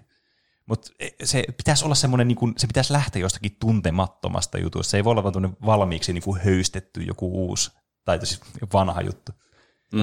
Tuossa on tärkeää myös, että nuo on tapahtunut muistoissa joskus niin, kauan sitten. Kyllä. Niin. Niin Se, jos nyt joku löytäisi Pokemon Blackia ja sillä olisi ne kaikki kuvat ja screenshotit ja kaikki, niin se ei olisi niin pelottava. Niin. Että joku muistelee sitä, että sillä on ollut semmoinen. Niin, se on totta. Pitäisi, me, jos me toteutetaan sitä, että nyt kaikki kuuntelijat voi kuulla, kun höröillä tämä kirjoittaa ylös nämä meidän muistelmat sitten tästä joskus. Niin tämä pitäisi tehdä sitten sillä tavalla, että me tehtäisiin tuommoinen häkki, tai joku tekisi se häkin, ja sitten itse kertoisi pelikokemuksesta, mä muistan semmoisen siitä. Niin. Että sitten kun se on levittänyt sen jonnekin muualle jo, mm. niin sitten se voi myöhemmin kertoa, että mä löysin tämmöisen, mutta se on kadonnut jonnekin niin, niin kuin pihakauppojen syövereihin. Ja sitten se on oikeasti siellä pihakauppojen Niin, syövereissä. Niin, mutta se pitäisi lähettää, tai se, mitä joku pitäisi löytää se, joka oikeasti pelaisi sitä tai oikeasti kertoisi sen tarinan. Tuossa on aika paljon semmoisia, niin kuin, miettikää jotkut hommais tuon vaan, mutta ei sitten teki pelaisi vaikka sitä koskaan. Niin. Niin siinä kävisi sillä että tässä poika sinulle kirottu peli. Polttaa äkkiä. Niin, kyllä. Häh? Niin, eli miten oikeassa elämässä tapahtuisi. Niin, kyllä. Mutta siis kyllä sanoisin, että tämä on siis kyllä todella feikki, koska tämä olisi fyysisenä oikeasti olemassa, ja sillä olisi ollut tämä, jos se olisi ollut oikeasti totta. Koska et, niin, et Niin. sä vaan hukkaisi tuommoista. Niin. Mm. Tuo on semmoinen keräilyharvinaisuus, minkä sä haluaisit pitää semmoisella, tiedätkö, semmoisella lasivitriinissä sillä niin kuin korkeammalla paikalla, se, missä se valo tulee siihen. niin. Masterpiece. Niin. 10 kautta 10. Kyllä. Vaikuttiko se siinä olevan jotenkin tosi harmissaan, että nyt se, se minun vaimoni oli heittänyt sen likapyykkien mukana että johonkin pesukoneeseen. Ei, se oli vaan, että se oli muuttanut, ja sillä oli muutossa kadonnut se. Ai. Se oli tosi epämääräisesti selitetty, just semmoinen, että nopea, äkkiä nopea selitys, miksei mulla enää ole sitä, ja Mm. sitten tähän aiheeseen. Mutta mun mielestä silti tämmöinen ihan niinku yksinkertainen klassikkopasta, ei ihan yhtä kuumottavaa tai pelottavaa kuin vaikka tuo sun psykoosi, tai joku niin ikoninen kuin Ben Drowned, mutta Mm. kuitenkin semmoinen niinku, mun mielestä ainakin muistettava ja semmoinen kiinnostava. Kyllä, ehdottomasti niin. kiinnostava pasta. Mm. Ei voi suoranaisesti kumota, että se olisi valhetta myöskään. Niin, sekin, että tuossa niinku kuitenkin sen verran jätetty äh, semmoista niinku uskottavuutta kuitenkin tuohon. Niin. Mm. Tämä ei ole semmoinen epäuskottava muuten kuin tuota, sillä ei ole sitä romhäkkiä enää mukaan olemassa. Niin. Mm. Mitä muita pastoja täällä oli mainittu meidän viikon kysymyksen vastauksissa, johon siis on osallistunut ihmiset Instagramin ja Twitterin ja Discordin kautta? Kilson laittaa tässä kriivipasta, josta monet ei ole varmaan kuullut, Eleven Miles. Mitä jos voisit itse vaikuttaa elämääsi, olisitko valmis kulkemaan minne vain? Missä kulkee raja hyvän ja huonon idän välillä? Ja välitätkö todellakin jostain niin paljon, että olisit valmis kulkemaan helvetin läpi? Tarinassa tosi hyvä tunnelma ja tarinankerronta ymmärrettävää, hyvin selitetään tekoojesi, riskit sekä niiden seuraukset. Kannattaa lukea. Hmm. Mm. Tikkipokka laittaa Ronald McDonald House creepypasta. Olen varma, että olet kuullut Ronald McDonald talosta. No en itse asiassa ole, jos ei siinä tarkoita niinku mäkkäriä. Mä, mä oon kyllä varmasti kuullut tai nähnyt ton nimen jossakin. En Niin, muista mäkin. lukeneeni kyseistä pastaa kyllä. No, on olemassa toisenlainen Ronald McDonald-talo, ja ainoa keino löytää se on, että sinut viedään sinne. Tarina ei ole mikään maailman pelottavin, mutta tulee aina mieleen, kun puhutaan creepypastasta. Tarina on itsestään, itsestään, itsessään hyvä, vaikka välillä tarinasta katoaa logiikka ja se tuntuu hutaistulta. Tämäkin on selitettävissä, kun alkaa miettiä tarinaa jälkikäteen. Päähenkilö hallusinoi tiettyjä tilanteita. Tarina tuottaa kyllä välillä kylmiä väreitä, kun sitä lukee tai kuuntelee. Vahva suositus, seitsemän ja puoli kautta kymmenen kannattaa antaa tälle ainakin kerran mahdollisuus. Hmm. Hmm. Siinä oli tämmöinen review oikein. Niin. Nämä monethan on kyllä semmoisia, että kun alkaa miettimään jälkikäteen kriittisesti näitä, niin sitten alkaa huomaamaan, että kaikki, kaikki ei olekaan niin, niin Mm. toden tuntuista kuin mitä siinä lukiessa oli. Niin. Kai siinä on tarkoituskin, että tää, näitä luetaan yöllä yksin ja Niin, niin, pelätään siinä. Tän oli maininnut myös Emil Lahti, Jan Har ja joku Julius. Sitten tohtori Melanko Lindström laittaa, tämän kysymyksen voisi kai vä- kääntää paras kuulemasi creepypasta kysymykseksi. Kyllä, koska monet varmasti kuuntelee näitä. Niin. Ei, ei ollut kuitenkaan Vaikka- niin. kirjaimellisesti tarvinnut välttämättä lukea. Niin, se Kirjaimellisesti, kirjaimellisesti. itse en niinkään saa kylmiä väreitä creepypastoista, mutta mulla on pari, mistä on dikkailu erityisen paljon. Candle Cove, Kynttilä Poukama. Tarina fiktiivistä lastenohjelmasta, jota ei todellisuudessa ollutkaan. Tämän tyyppistä tykkään sen takia, kun pystyn hyvin samaistumaan tämän tarinan henkilöiden kirjoituksiin. Köh, viime viikon kysymys ja game over. Mä oon kuullut Candle Coveista. Mm, niin Se ei jotenkin tullut mulla mieleen. Mä en muista. Ja sitten Russian Sleep Experiment, venäläinen unikoe. Tarina viidestä poliittisesta vangista, joita pidetään hereillä kaasukammioon suihkutettavalla kaasulla. Karu tarina, mutta erittäin uskottava, sillä tuon tyyppisiä kokeita taidetaan tehdä ihan normaaleilla ihmisillä, tosin turvallisemmissa olosuhteissa. Mm, tuostakin mä oon kuullut. Tuokin on ollut semmoinen niin kyllä myöhäisillan kuumotuksen lähde. Mm. Niin.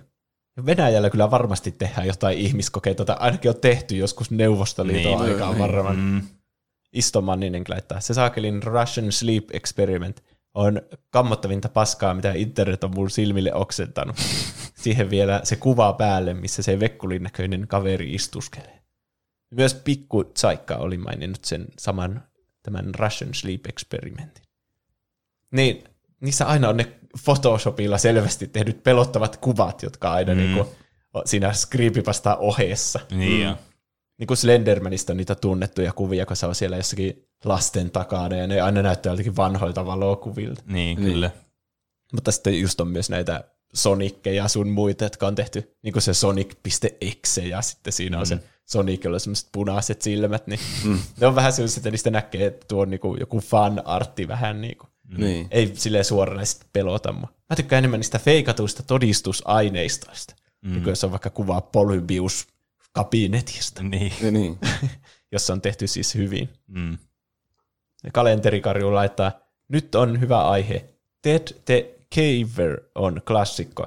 Ja totta kai myös omasta Pimeä peili kauhukirjastani löytyy creepypastasta vaikutte- vaikuttuneita hiuksia nostattavia storeja. Ted the Graver oli joku semmoinen tosi vanha niin creepypasta ennen, ennen varmaan kun puhuttiin creepypasta sanasta joka oli semmoinen kauhutarina, joka oli kirjoitettu blogin muotoon. Jostakin ryhmästä semmoisia, jotka tutki jotain kaivosta ja sitten sieltä alkoi löytymään jotain hieroglyfejä ja sitten jossakin vaiheessa ne tuli hulluksi ja sitten ei ole enää postauksia. Mm.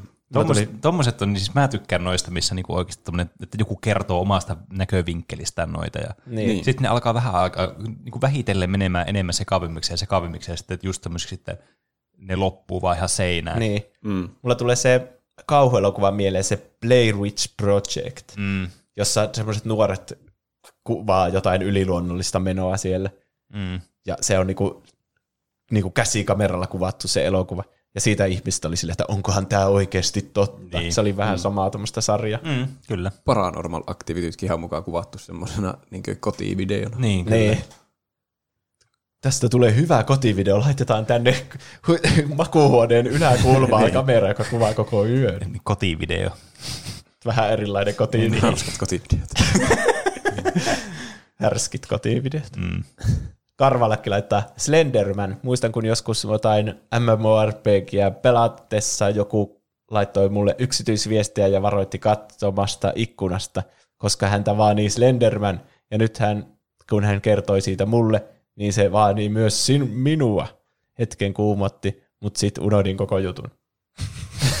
Slenderman, Slenderman dokkari HBOlta oli kyllä aika kriipi. Suosittelen katsomaan. Perustuu siis tosi tapahtumiin ja kertoo tytöstä, joka oikeasti uskoi Slendermanin ja murhasi ystävänsä, koska Slenderi sitä käski. Niin, mä, mä kai katsoin tuon dokumentin silloin ennen sitä Slenderman-jaksoa. Mm. Siis mä luin jonkun jutun jostain kahdesta tytöstä, jotka uskoi siihen, ja sitten oli mennyt puukottamaan jotain toista tyttöä johonkin Niin. metsään. Mm. Mm. Joo. Mutta siinä sanottiin, että se oli saatu sairaalassa vielä kuntoon se tyttö. Joo, se oli selvinnyt siitä tuo tapaus. Mä en tiedä, onko tuosta eri tapaus ollut tuo. Niin. Niin, ei, kuoliko se? En mä edes muista. Koska se- Mutta siis kyllä tuo on se sama. Niitä oli kaksi niitä tyttöjä, ja Joo. toinen oli vähän niin Joo. kuin se, joka yllytti sen toiseen siihen. No se selvisi siitä tarinasta. Tässä on nyt tämmöinen happy ending ihan oikeasti, että se jäi henkiin sen No niin. niin. tyttö siitä. Suhteellisen happy ending. No siis, kyllä mä sanoin, että Niin, tuossa niin. tilanteessa se on niinku happiest ending. niin, niin happy kuin voi olla ehkä. Niin. On tuo, no kyllä vähän siinä mielessä ikäviä nuo creepypastat, jos joku oikeasti saa pahoja vaikutteita tai joku Niin. altis ihminen uskoo niihin, jolla jotakin taipumusta on johonkin Niin, mielenterveysongelmiin niin, muutenkin. Se, niin, nämä on tietenkin semmoisia, että kannattaako lasten lukea kauhutarinoita, tämmöisiä kauhutarinoita. Niin. Niin kyllä mä sanoisin, että ei. Niin, Ja se on myös niiden vanhempien vastuulla niin kuin mun mielestä ainakin lähtökohtaisesti se, että on perillä siitä, että minkälaista sisältöä lapset niin kuin käsittelee tai saa niin kuin käsiinsä. Mm. Varsinkin, varsinkin tämmöisiä kauhutarinoita, jotka niin tuodaan esille toteen. Niin, siis kyllä, nimenomaan. Tämä on niin semmoinen kanssa, missä kannattaa olla varovainen. Mm. Jos ei ole mitään niin kuin, vielä kritiikkiä tälle kehittynyt tälle, että pystyisi niin kuin mitenkään analysoimaan järkevästi. Niin. Ja ne pahamaineiset vaikka YouTuben algoritmit, jotka sut ajaa sinne kaninkoloon. Niin. Että Niin. niin kun nytkin mä katsoin creepypasta videoita, niin totta kai mun YouTube-etusivu on täynnä kaikkea, että Niin. niin kuin pelottavia tarinoita ja ne aina kerrotaan toteena. Niin mm, niin. lapset, jotka ei, joilla ei ole vaikka sitä kriittistä silmää vielä näille, ja ajautuu tämmöiseen kaninkoloon, että katsoo pelkkiä Slendermaniin liittyviä Niin, videoita, kyllä. ja sulle suositellaan kaikkialta Slenderman-tarinoita, ja niin helposti niin kuin ko- koko maailma sun ympärillä puhuu Slendermanista, niin sä luulet, että se on niin kuin jotenkin tosi iso ja tärkeä mm. juttu ja totta. Niin. Niin, kyllä.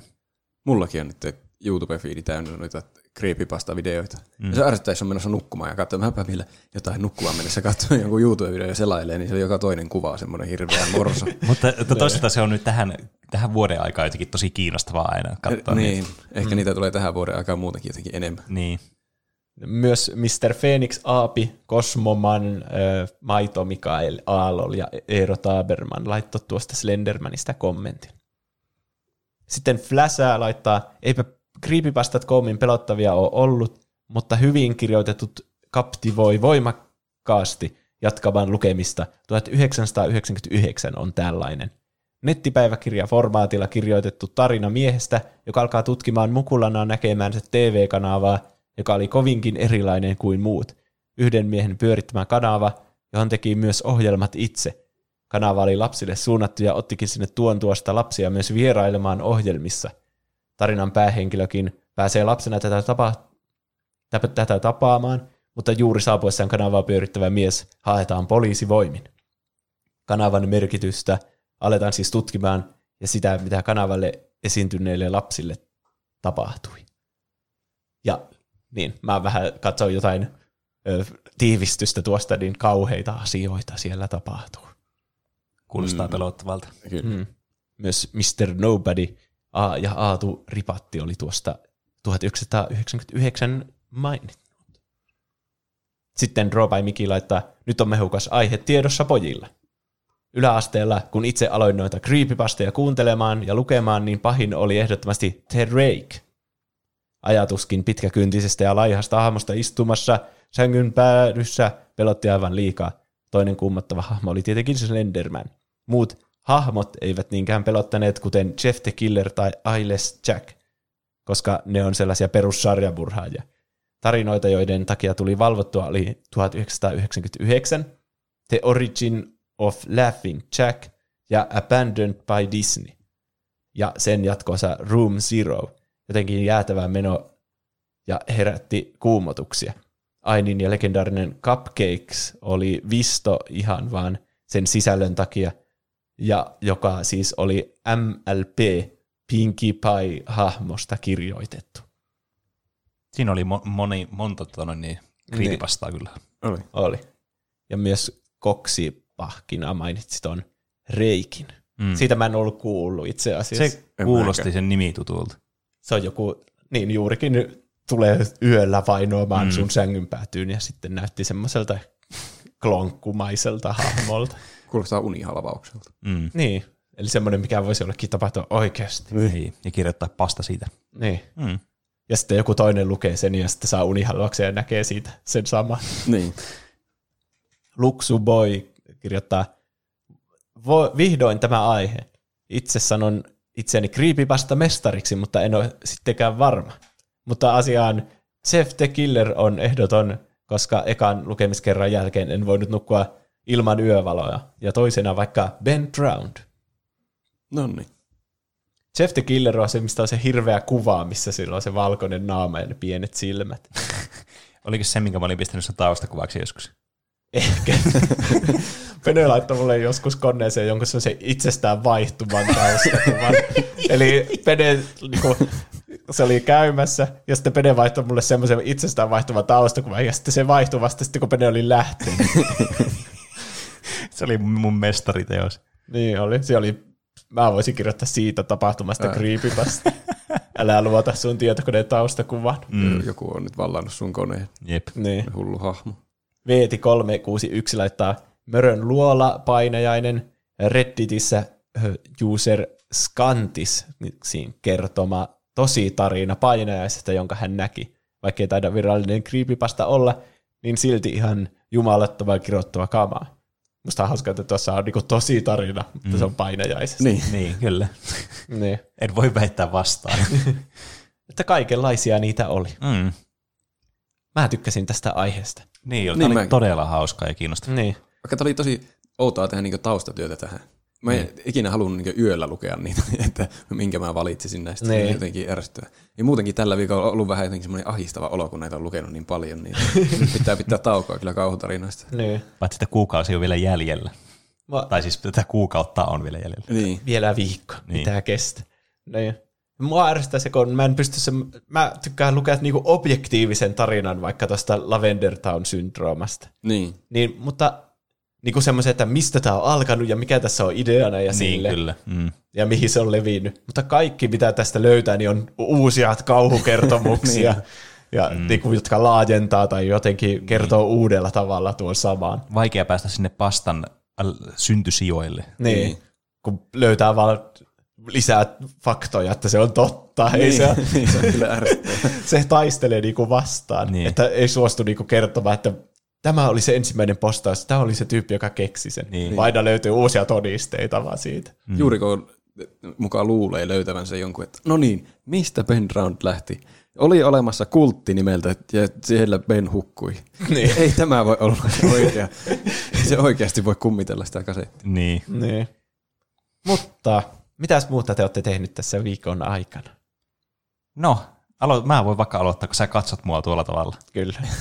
Ö, tällä viikolla niin mä pelasin ensimmäistä kertaa kauhupeliä, jota mä oon halunnut pelata nyt tässä muutaman viikon, eli tähän sopivasti tähän niin kuin kauhuteemaan niin kuin jatkaen tässä. Niin on pelannut nyt Fasmofobiaa, eli Aa, niin. tätä co-op kauhumysteeripeliä, missä yritetään siis selvittää tämmöinen niin riivaus, että mikäs tuonne kummajainen riivaa mitäkin niin kuin asuntoa tai muuta tämmöistä lafkaa sitten. Ja pitää tehdä semmoista etsivää työtä, niin tosi mukavaa, kun, sitten, kun se on semmoinen, että sitä ei tarvitse yksin pelata, vaan voi pelata kavereiden kanssa, niin se vähän niin kuin se kauhun, se niin kuin yltäkylläinen pelottavuus, mikä mulla aina t- tulee, niin se niin kuin laivenee siinä sen verran, että sitä uskaltaa tosi hyvin pelata, ja on se vähän silleen niin kuin kriipi kuitenkin siitä huolimatta se peli. Mm. Mm. Joo, kyllä kauhupelit on kavereiden kanssa mukavampia. Niin on. Se Kyllä me aina Slenderiäkin pelattiin silleen, että sä käytät näppäimistöä, niin mä käytän hiirtä. Niin, aivan vitsi, klassinen niin duo, mikä pystyy tekemään. Mutta se on semmoinen, mitä mä oon niin eniten tällä viikolla tehnyt ja muuta, mitä nyt sattunut tekemään, pelannut Rocket Leaguea ja sen sellaista. Et tuo Phasmophobia on kyllä semmoinen, että se on ollut kyllä kivaa pelata. Ja mä oon miettinyt, että mä haluaisin pelata se Alien Isolation, mutta se on ihan jumalattoman pelottava peli. Ja se on vielä vaikea peli kaikille lisäksi, että se ei ole edes helppo peli. Siihenkin tarvii jotakin kavereita Niin, katsomaan vierestä. ehkä. Mitäs Roope? No, mä oon pelannut vähän Rocket Leaguea taas, mutta mitä mä oon myös pelannut on eh, Nintendo 64. Mä innostuin, kun Juuso meinasi päästä Super Mario 64 läpi. Aa, sä 120 yrität nyt päästä. tähän-. Aivan. niin eh, nyt onnitelkaa minua kaikki. Minä pääsin sen läpi. Ai mitä? Siis 120 tähdellä. Oho. Kiitos, kiitos. Ei vitsi. Musta olisi ollut kyllä jotenkin kiva päästä se ennen sua. Niin, mua rupesi vähän pelottaa. Mulla ei enää mitään jäljellä, muuta kuin FIFA, jos sä pääsit sen ennen mua läpi.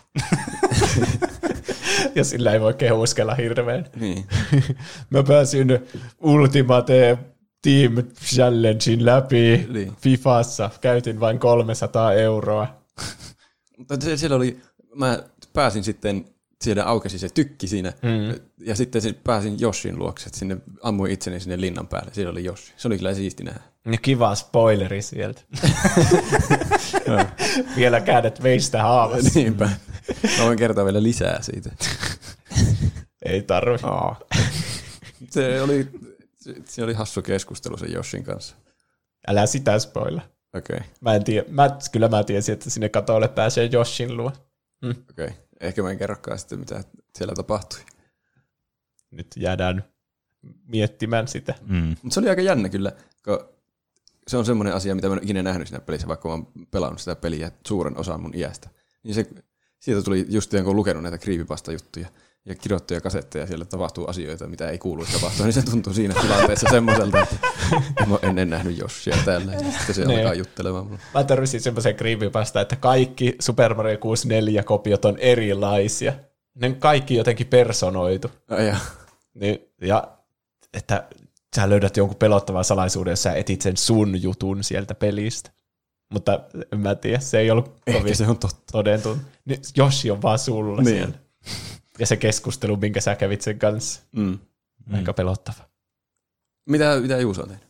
Mä katsoin Netflixistä semmoisen dokumentin kuin Valvontakapitalismin vaarat, tähän kauhuteemaan liittyen. Aha, okei. Okay. Ja se justiinsa, siinä oli haastateltu tässä dokumentissa ihmisiä, jotka oli työskennellyt Googlella ja Pinterestillä ja Twitterillä ja Facebookilla.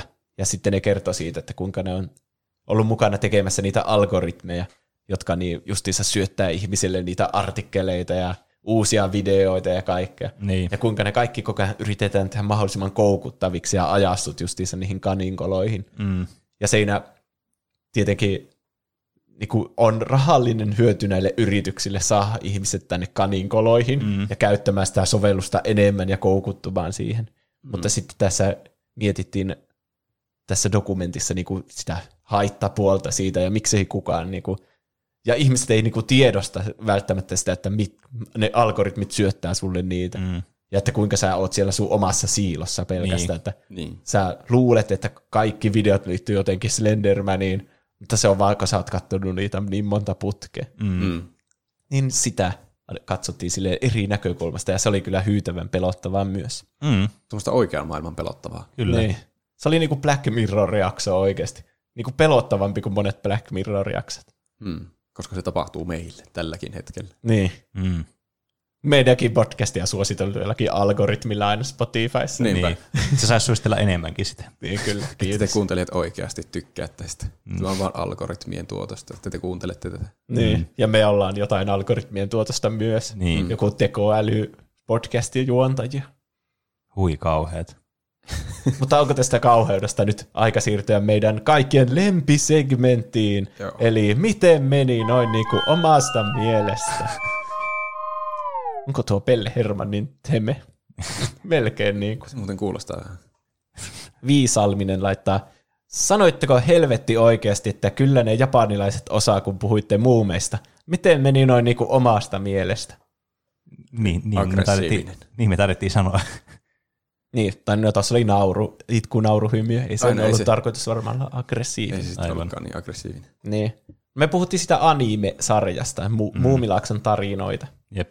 Niin, Mm. ja mä en ole siis lukenut niitä kirjoja. Onhan ne hahmot peräisin niistä Tove Janssonin kirjoista. Mm. Mutta mä en ole ikinä pelännyt oikein niitä mörön, niitä kuvia, vähän niin kuin, mitä Niin. näkyy vaikka muumimukeissa. Mm. Mm. Että kyllä muumien ne pelottavat asiat tulee just siitä sarjasta. Niin.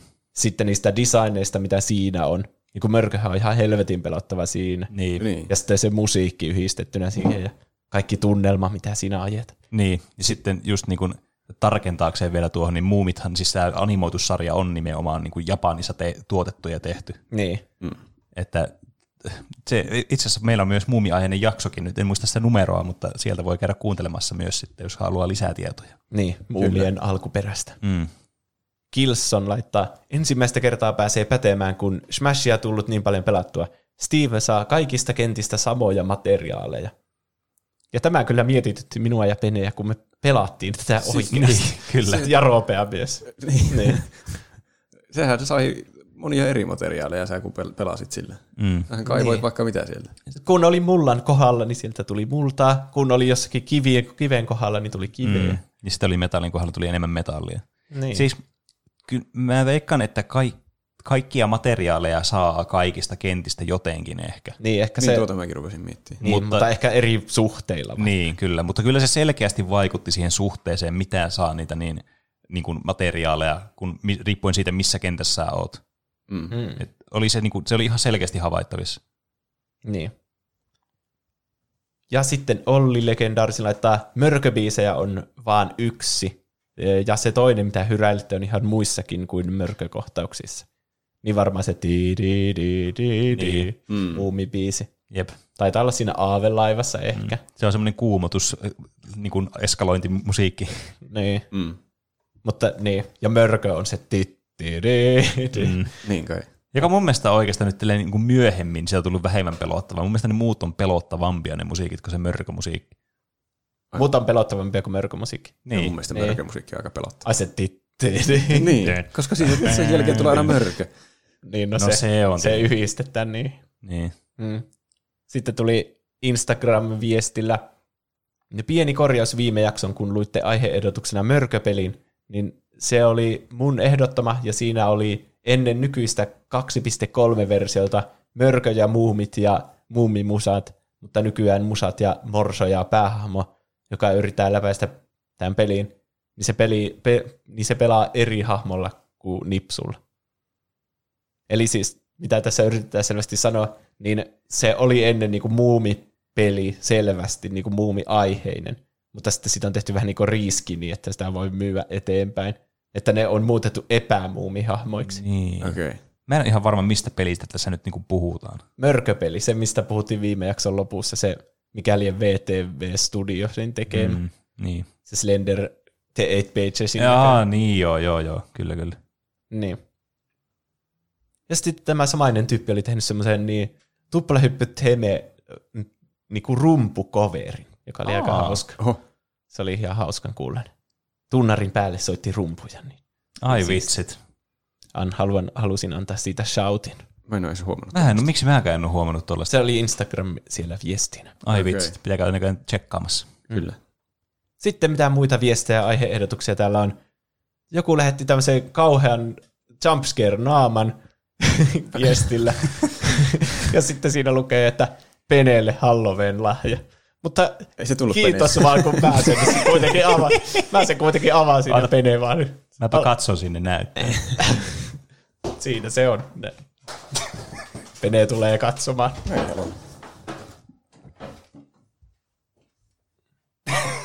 No niin. Eli se on tommonen hampaikas tyyppi, jolla on isot silmät. Että o, Penelle on onnea siitä Halloween lahjasta. Onnea Penelle. Kiitos. Tämä oli kyllä nyt kyllä todella niin kuin epätuotettu ti- tilanne. Sitten meille tuli aiheehdotuksia, kuten aina. Onko mä kertonut vielä, miten meille lähetetään viestejä? Öö, Etpä ole ei, tainnut. Ei ole tainnut tässä jaksossa tulla. Niitä onnistuu Instagram- ja Twitterin kautta, josta meidät löytää nimellä, Tuplahyppi. tai sähköpostilla osoitteeseen. Podcast at tuplahyppy.fi. Ja sitten meillä on myös Discord-kanava ja muita somekanavia, johon löytyy linkki jakson kuvauksesta alta. Kyllä. Katsokaa mm. sieltä. Kyllä, jos olette puhelimilla, katsokaa sieltä, tai jos olette tietokoneella, niin katsokaa sieltä. Niin, meille tulee, voi siis laittaa aiheehdotuksia, kysymyksiä, kommentteja, palautetta ja ilmeisesti myös pelottavia naamoja. Jää. Jotka eivät pääse sille oikealle vastaanottajalle. Niin, ne menee Niin. kaikki aina Juusolta. Ja sitten aiheehdotuksia oli tullut, Moonlight oli toivonut Daft Punkia, josta minä olin hyvin iloinen. Mm. Mun ehdoton lempiartisti. Ja sitten Moonlight oli toivonut myös Frendejä. Siitä minä olen iloinen. Mun Niin. ehdoton lempi. Hyviä ehdotuksia ainakin Moonlightilta tullut. Mm. Sitten täällä oli toivottu Outlastia ja Aapi oli toivonut Terrariaa. Mm. Hyviä ehdotuksia. Niin. Ja sitten nyt on se, kaikki joka viikko ottaa, että mitä meemejä siellä luetaan, ja meillä on luettu kahteen viikkoon, kahteen kuukauteen meemejä. Niin mä otin kolme meemiä tähän nyt, No mitkä mä oho. selitän. Kyllä nyt hemmotellaan. Nyt Niin. on. Ensimmäinen on Tumbelta, jossa on, tämä kuva on äh, rannalta, jossa on tämmöinen maailman lihaksikkain mies. niin kuin Swar- Arnold Schwarzenegger potenssiin kaksi. Ihan hirveä köntti. Hetkinen. Ja sitten on laittu... Äh, Sillä on Peneen naama. Eli tämä olikin Pene, joka oli rannalla. Hirveänä lihaskimppuna. Siis Mä odotin switcheruuta. Ja sillä on laitettu vielä tuommoinen aika lihaksikas ruumis. Niin, siis mä, mä en mui, joku, joku teistä kuuntelijoista oli laittanut kommentin meidän tuosta niin, mikä se oli, Megatsoneen ohjevideosta. Siellä sanonut jossakin, että, o, että käykö penee salilla, kun tuommoiset tykit roikkuu olkapäistä. Ja siitä on jumalauta tullut tuommoinen inside-juttu. Mun niin kuin läheisten ystävien seurassa ja mä en saa ikinä tarpeeksi niin tuosta. Se on ihan, se on maailman ärsyttävintä. Sanoitko sä, että sä et saa ikinä tarpeeksi siis? Tai siis, mä en saa, tai siis mä oon saanut jo ihan tarpeeksi siitä. Ah. Ah, sitä minä tarkoitin. Mutta siis se on hy- hyvän, hyvän meemin olet luonut. Sitten Baari Mikko laittoi tämmöisen, missä oli taas tämä Drake, joka on jos, jostain syystä on aina näissä meemeissä mukana. Niin ensin se näyttää tälle no no no kädellä, ja siinä lukee Juuso, spoilerivaroitus ennen spoileria. Ja sitten siinä, missä se on silleen, ahaa, ja osoittaa sormella eteenpäin, niin lukee, että Juuso, spoilerivaroitus spoilerin jälkeen. Aivan. Se oli aika hyvä mun mielestä. Se on, se on kyllä klassikko jotenkin tilan, Niin on. Mm. että tajuaa, että on sanonut jonkun spoilerin niin kuin aivan liian myöhässä. Ja sitten kolmas meemi, jonka otin tähän, niin on Moonlightilta, joka lähetti myös ne hyvät aiheehdotukset. Ö, siinä on, tämä on jostakin sarjakuvasta, tai siis an, an, mikä se on, mangasta, Mm. en tiedä mistä. Tässä on tuplahyppy trio, jotka me ollaan pukeuduttu tommosiksi, niin kuin me oltaisiin menossa tyhjentämään Polybius-kabinettia, että tämmöiset puvut päälle ja sitten tommoset hatut niin kuin jollakin FBIllä. Okei. Okay. Siinä lukee, että kun jakso ei saa kuuntelukertoja tässä ylhäällä. Niin, sitten me tutkitaan tätä. Ja sitten siinä on joukko tämmöisiä joko kuolleita tai tosi huonossa kunnossa olevia ihmisiä makaamassa maassa. Ja siinä lukee kuuntelijat ö, kuollessa odotukseen. Ja sitten ne makaa tuossa tolleen. Ah, niin, ne on odottanut niin kauan jaksoa, että ne on ehtinyt kuolla. Niin, varma. Varmaan erikoisesti selitetty tuo tarina. Oli hyvä. No, se on vähän haittaa näissä meemeissä, kun näitä yritetään lukea. Mutta se on tämän osion suola. Niin on. Varmaan odottavat tuossa Lotri-jaksoa.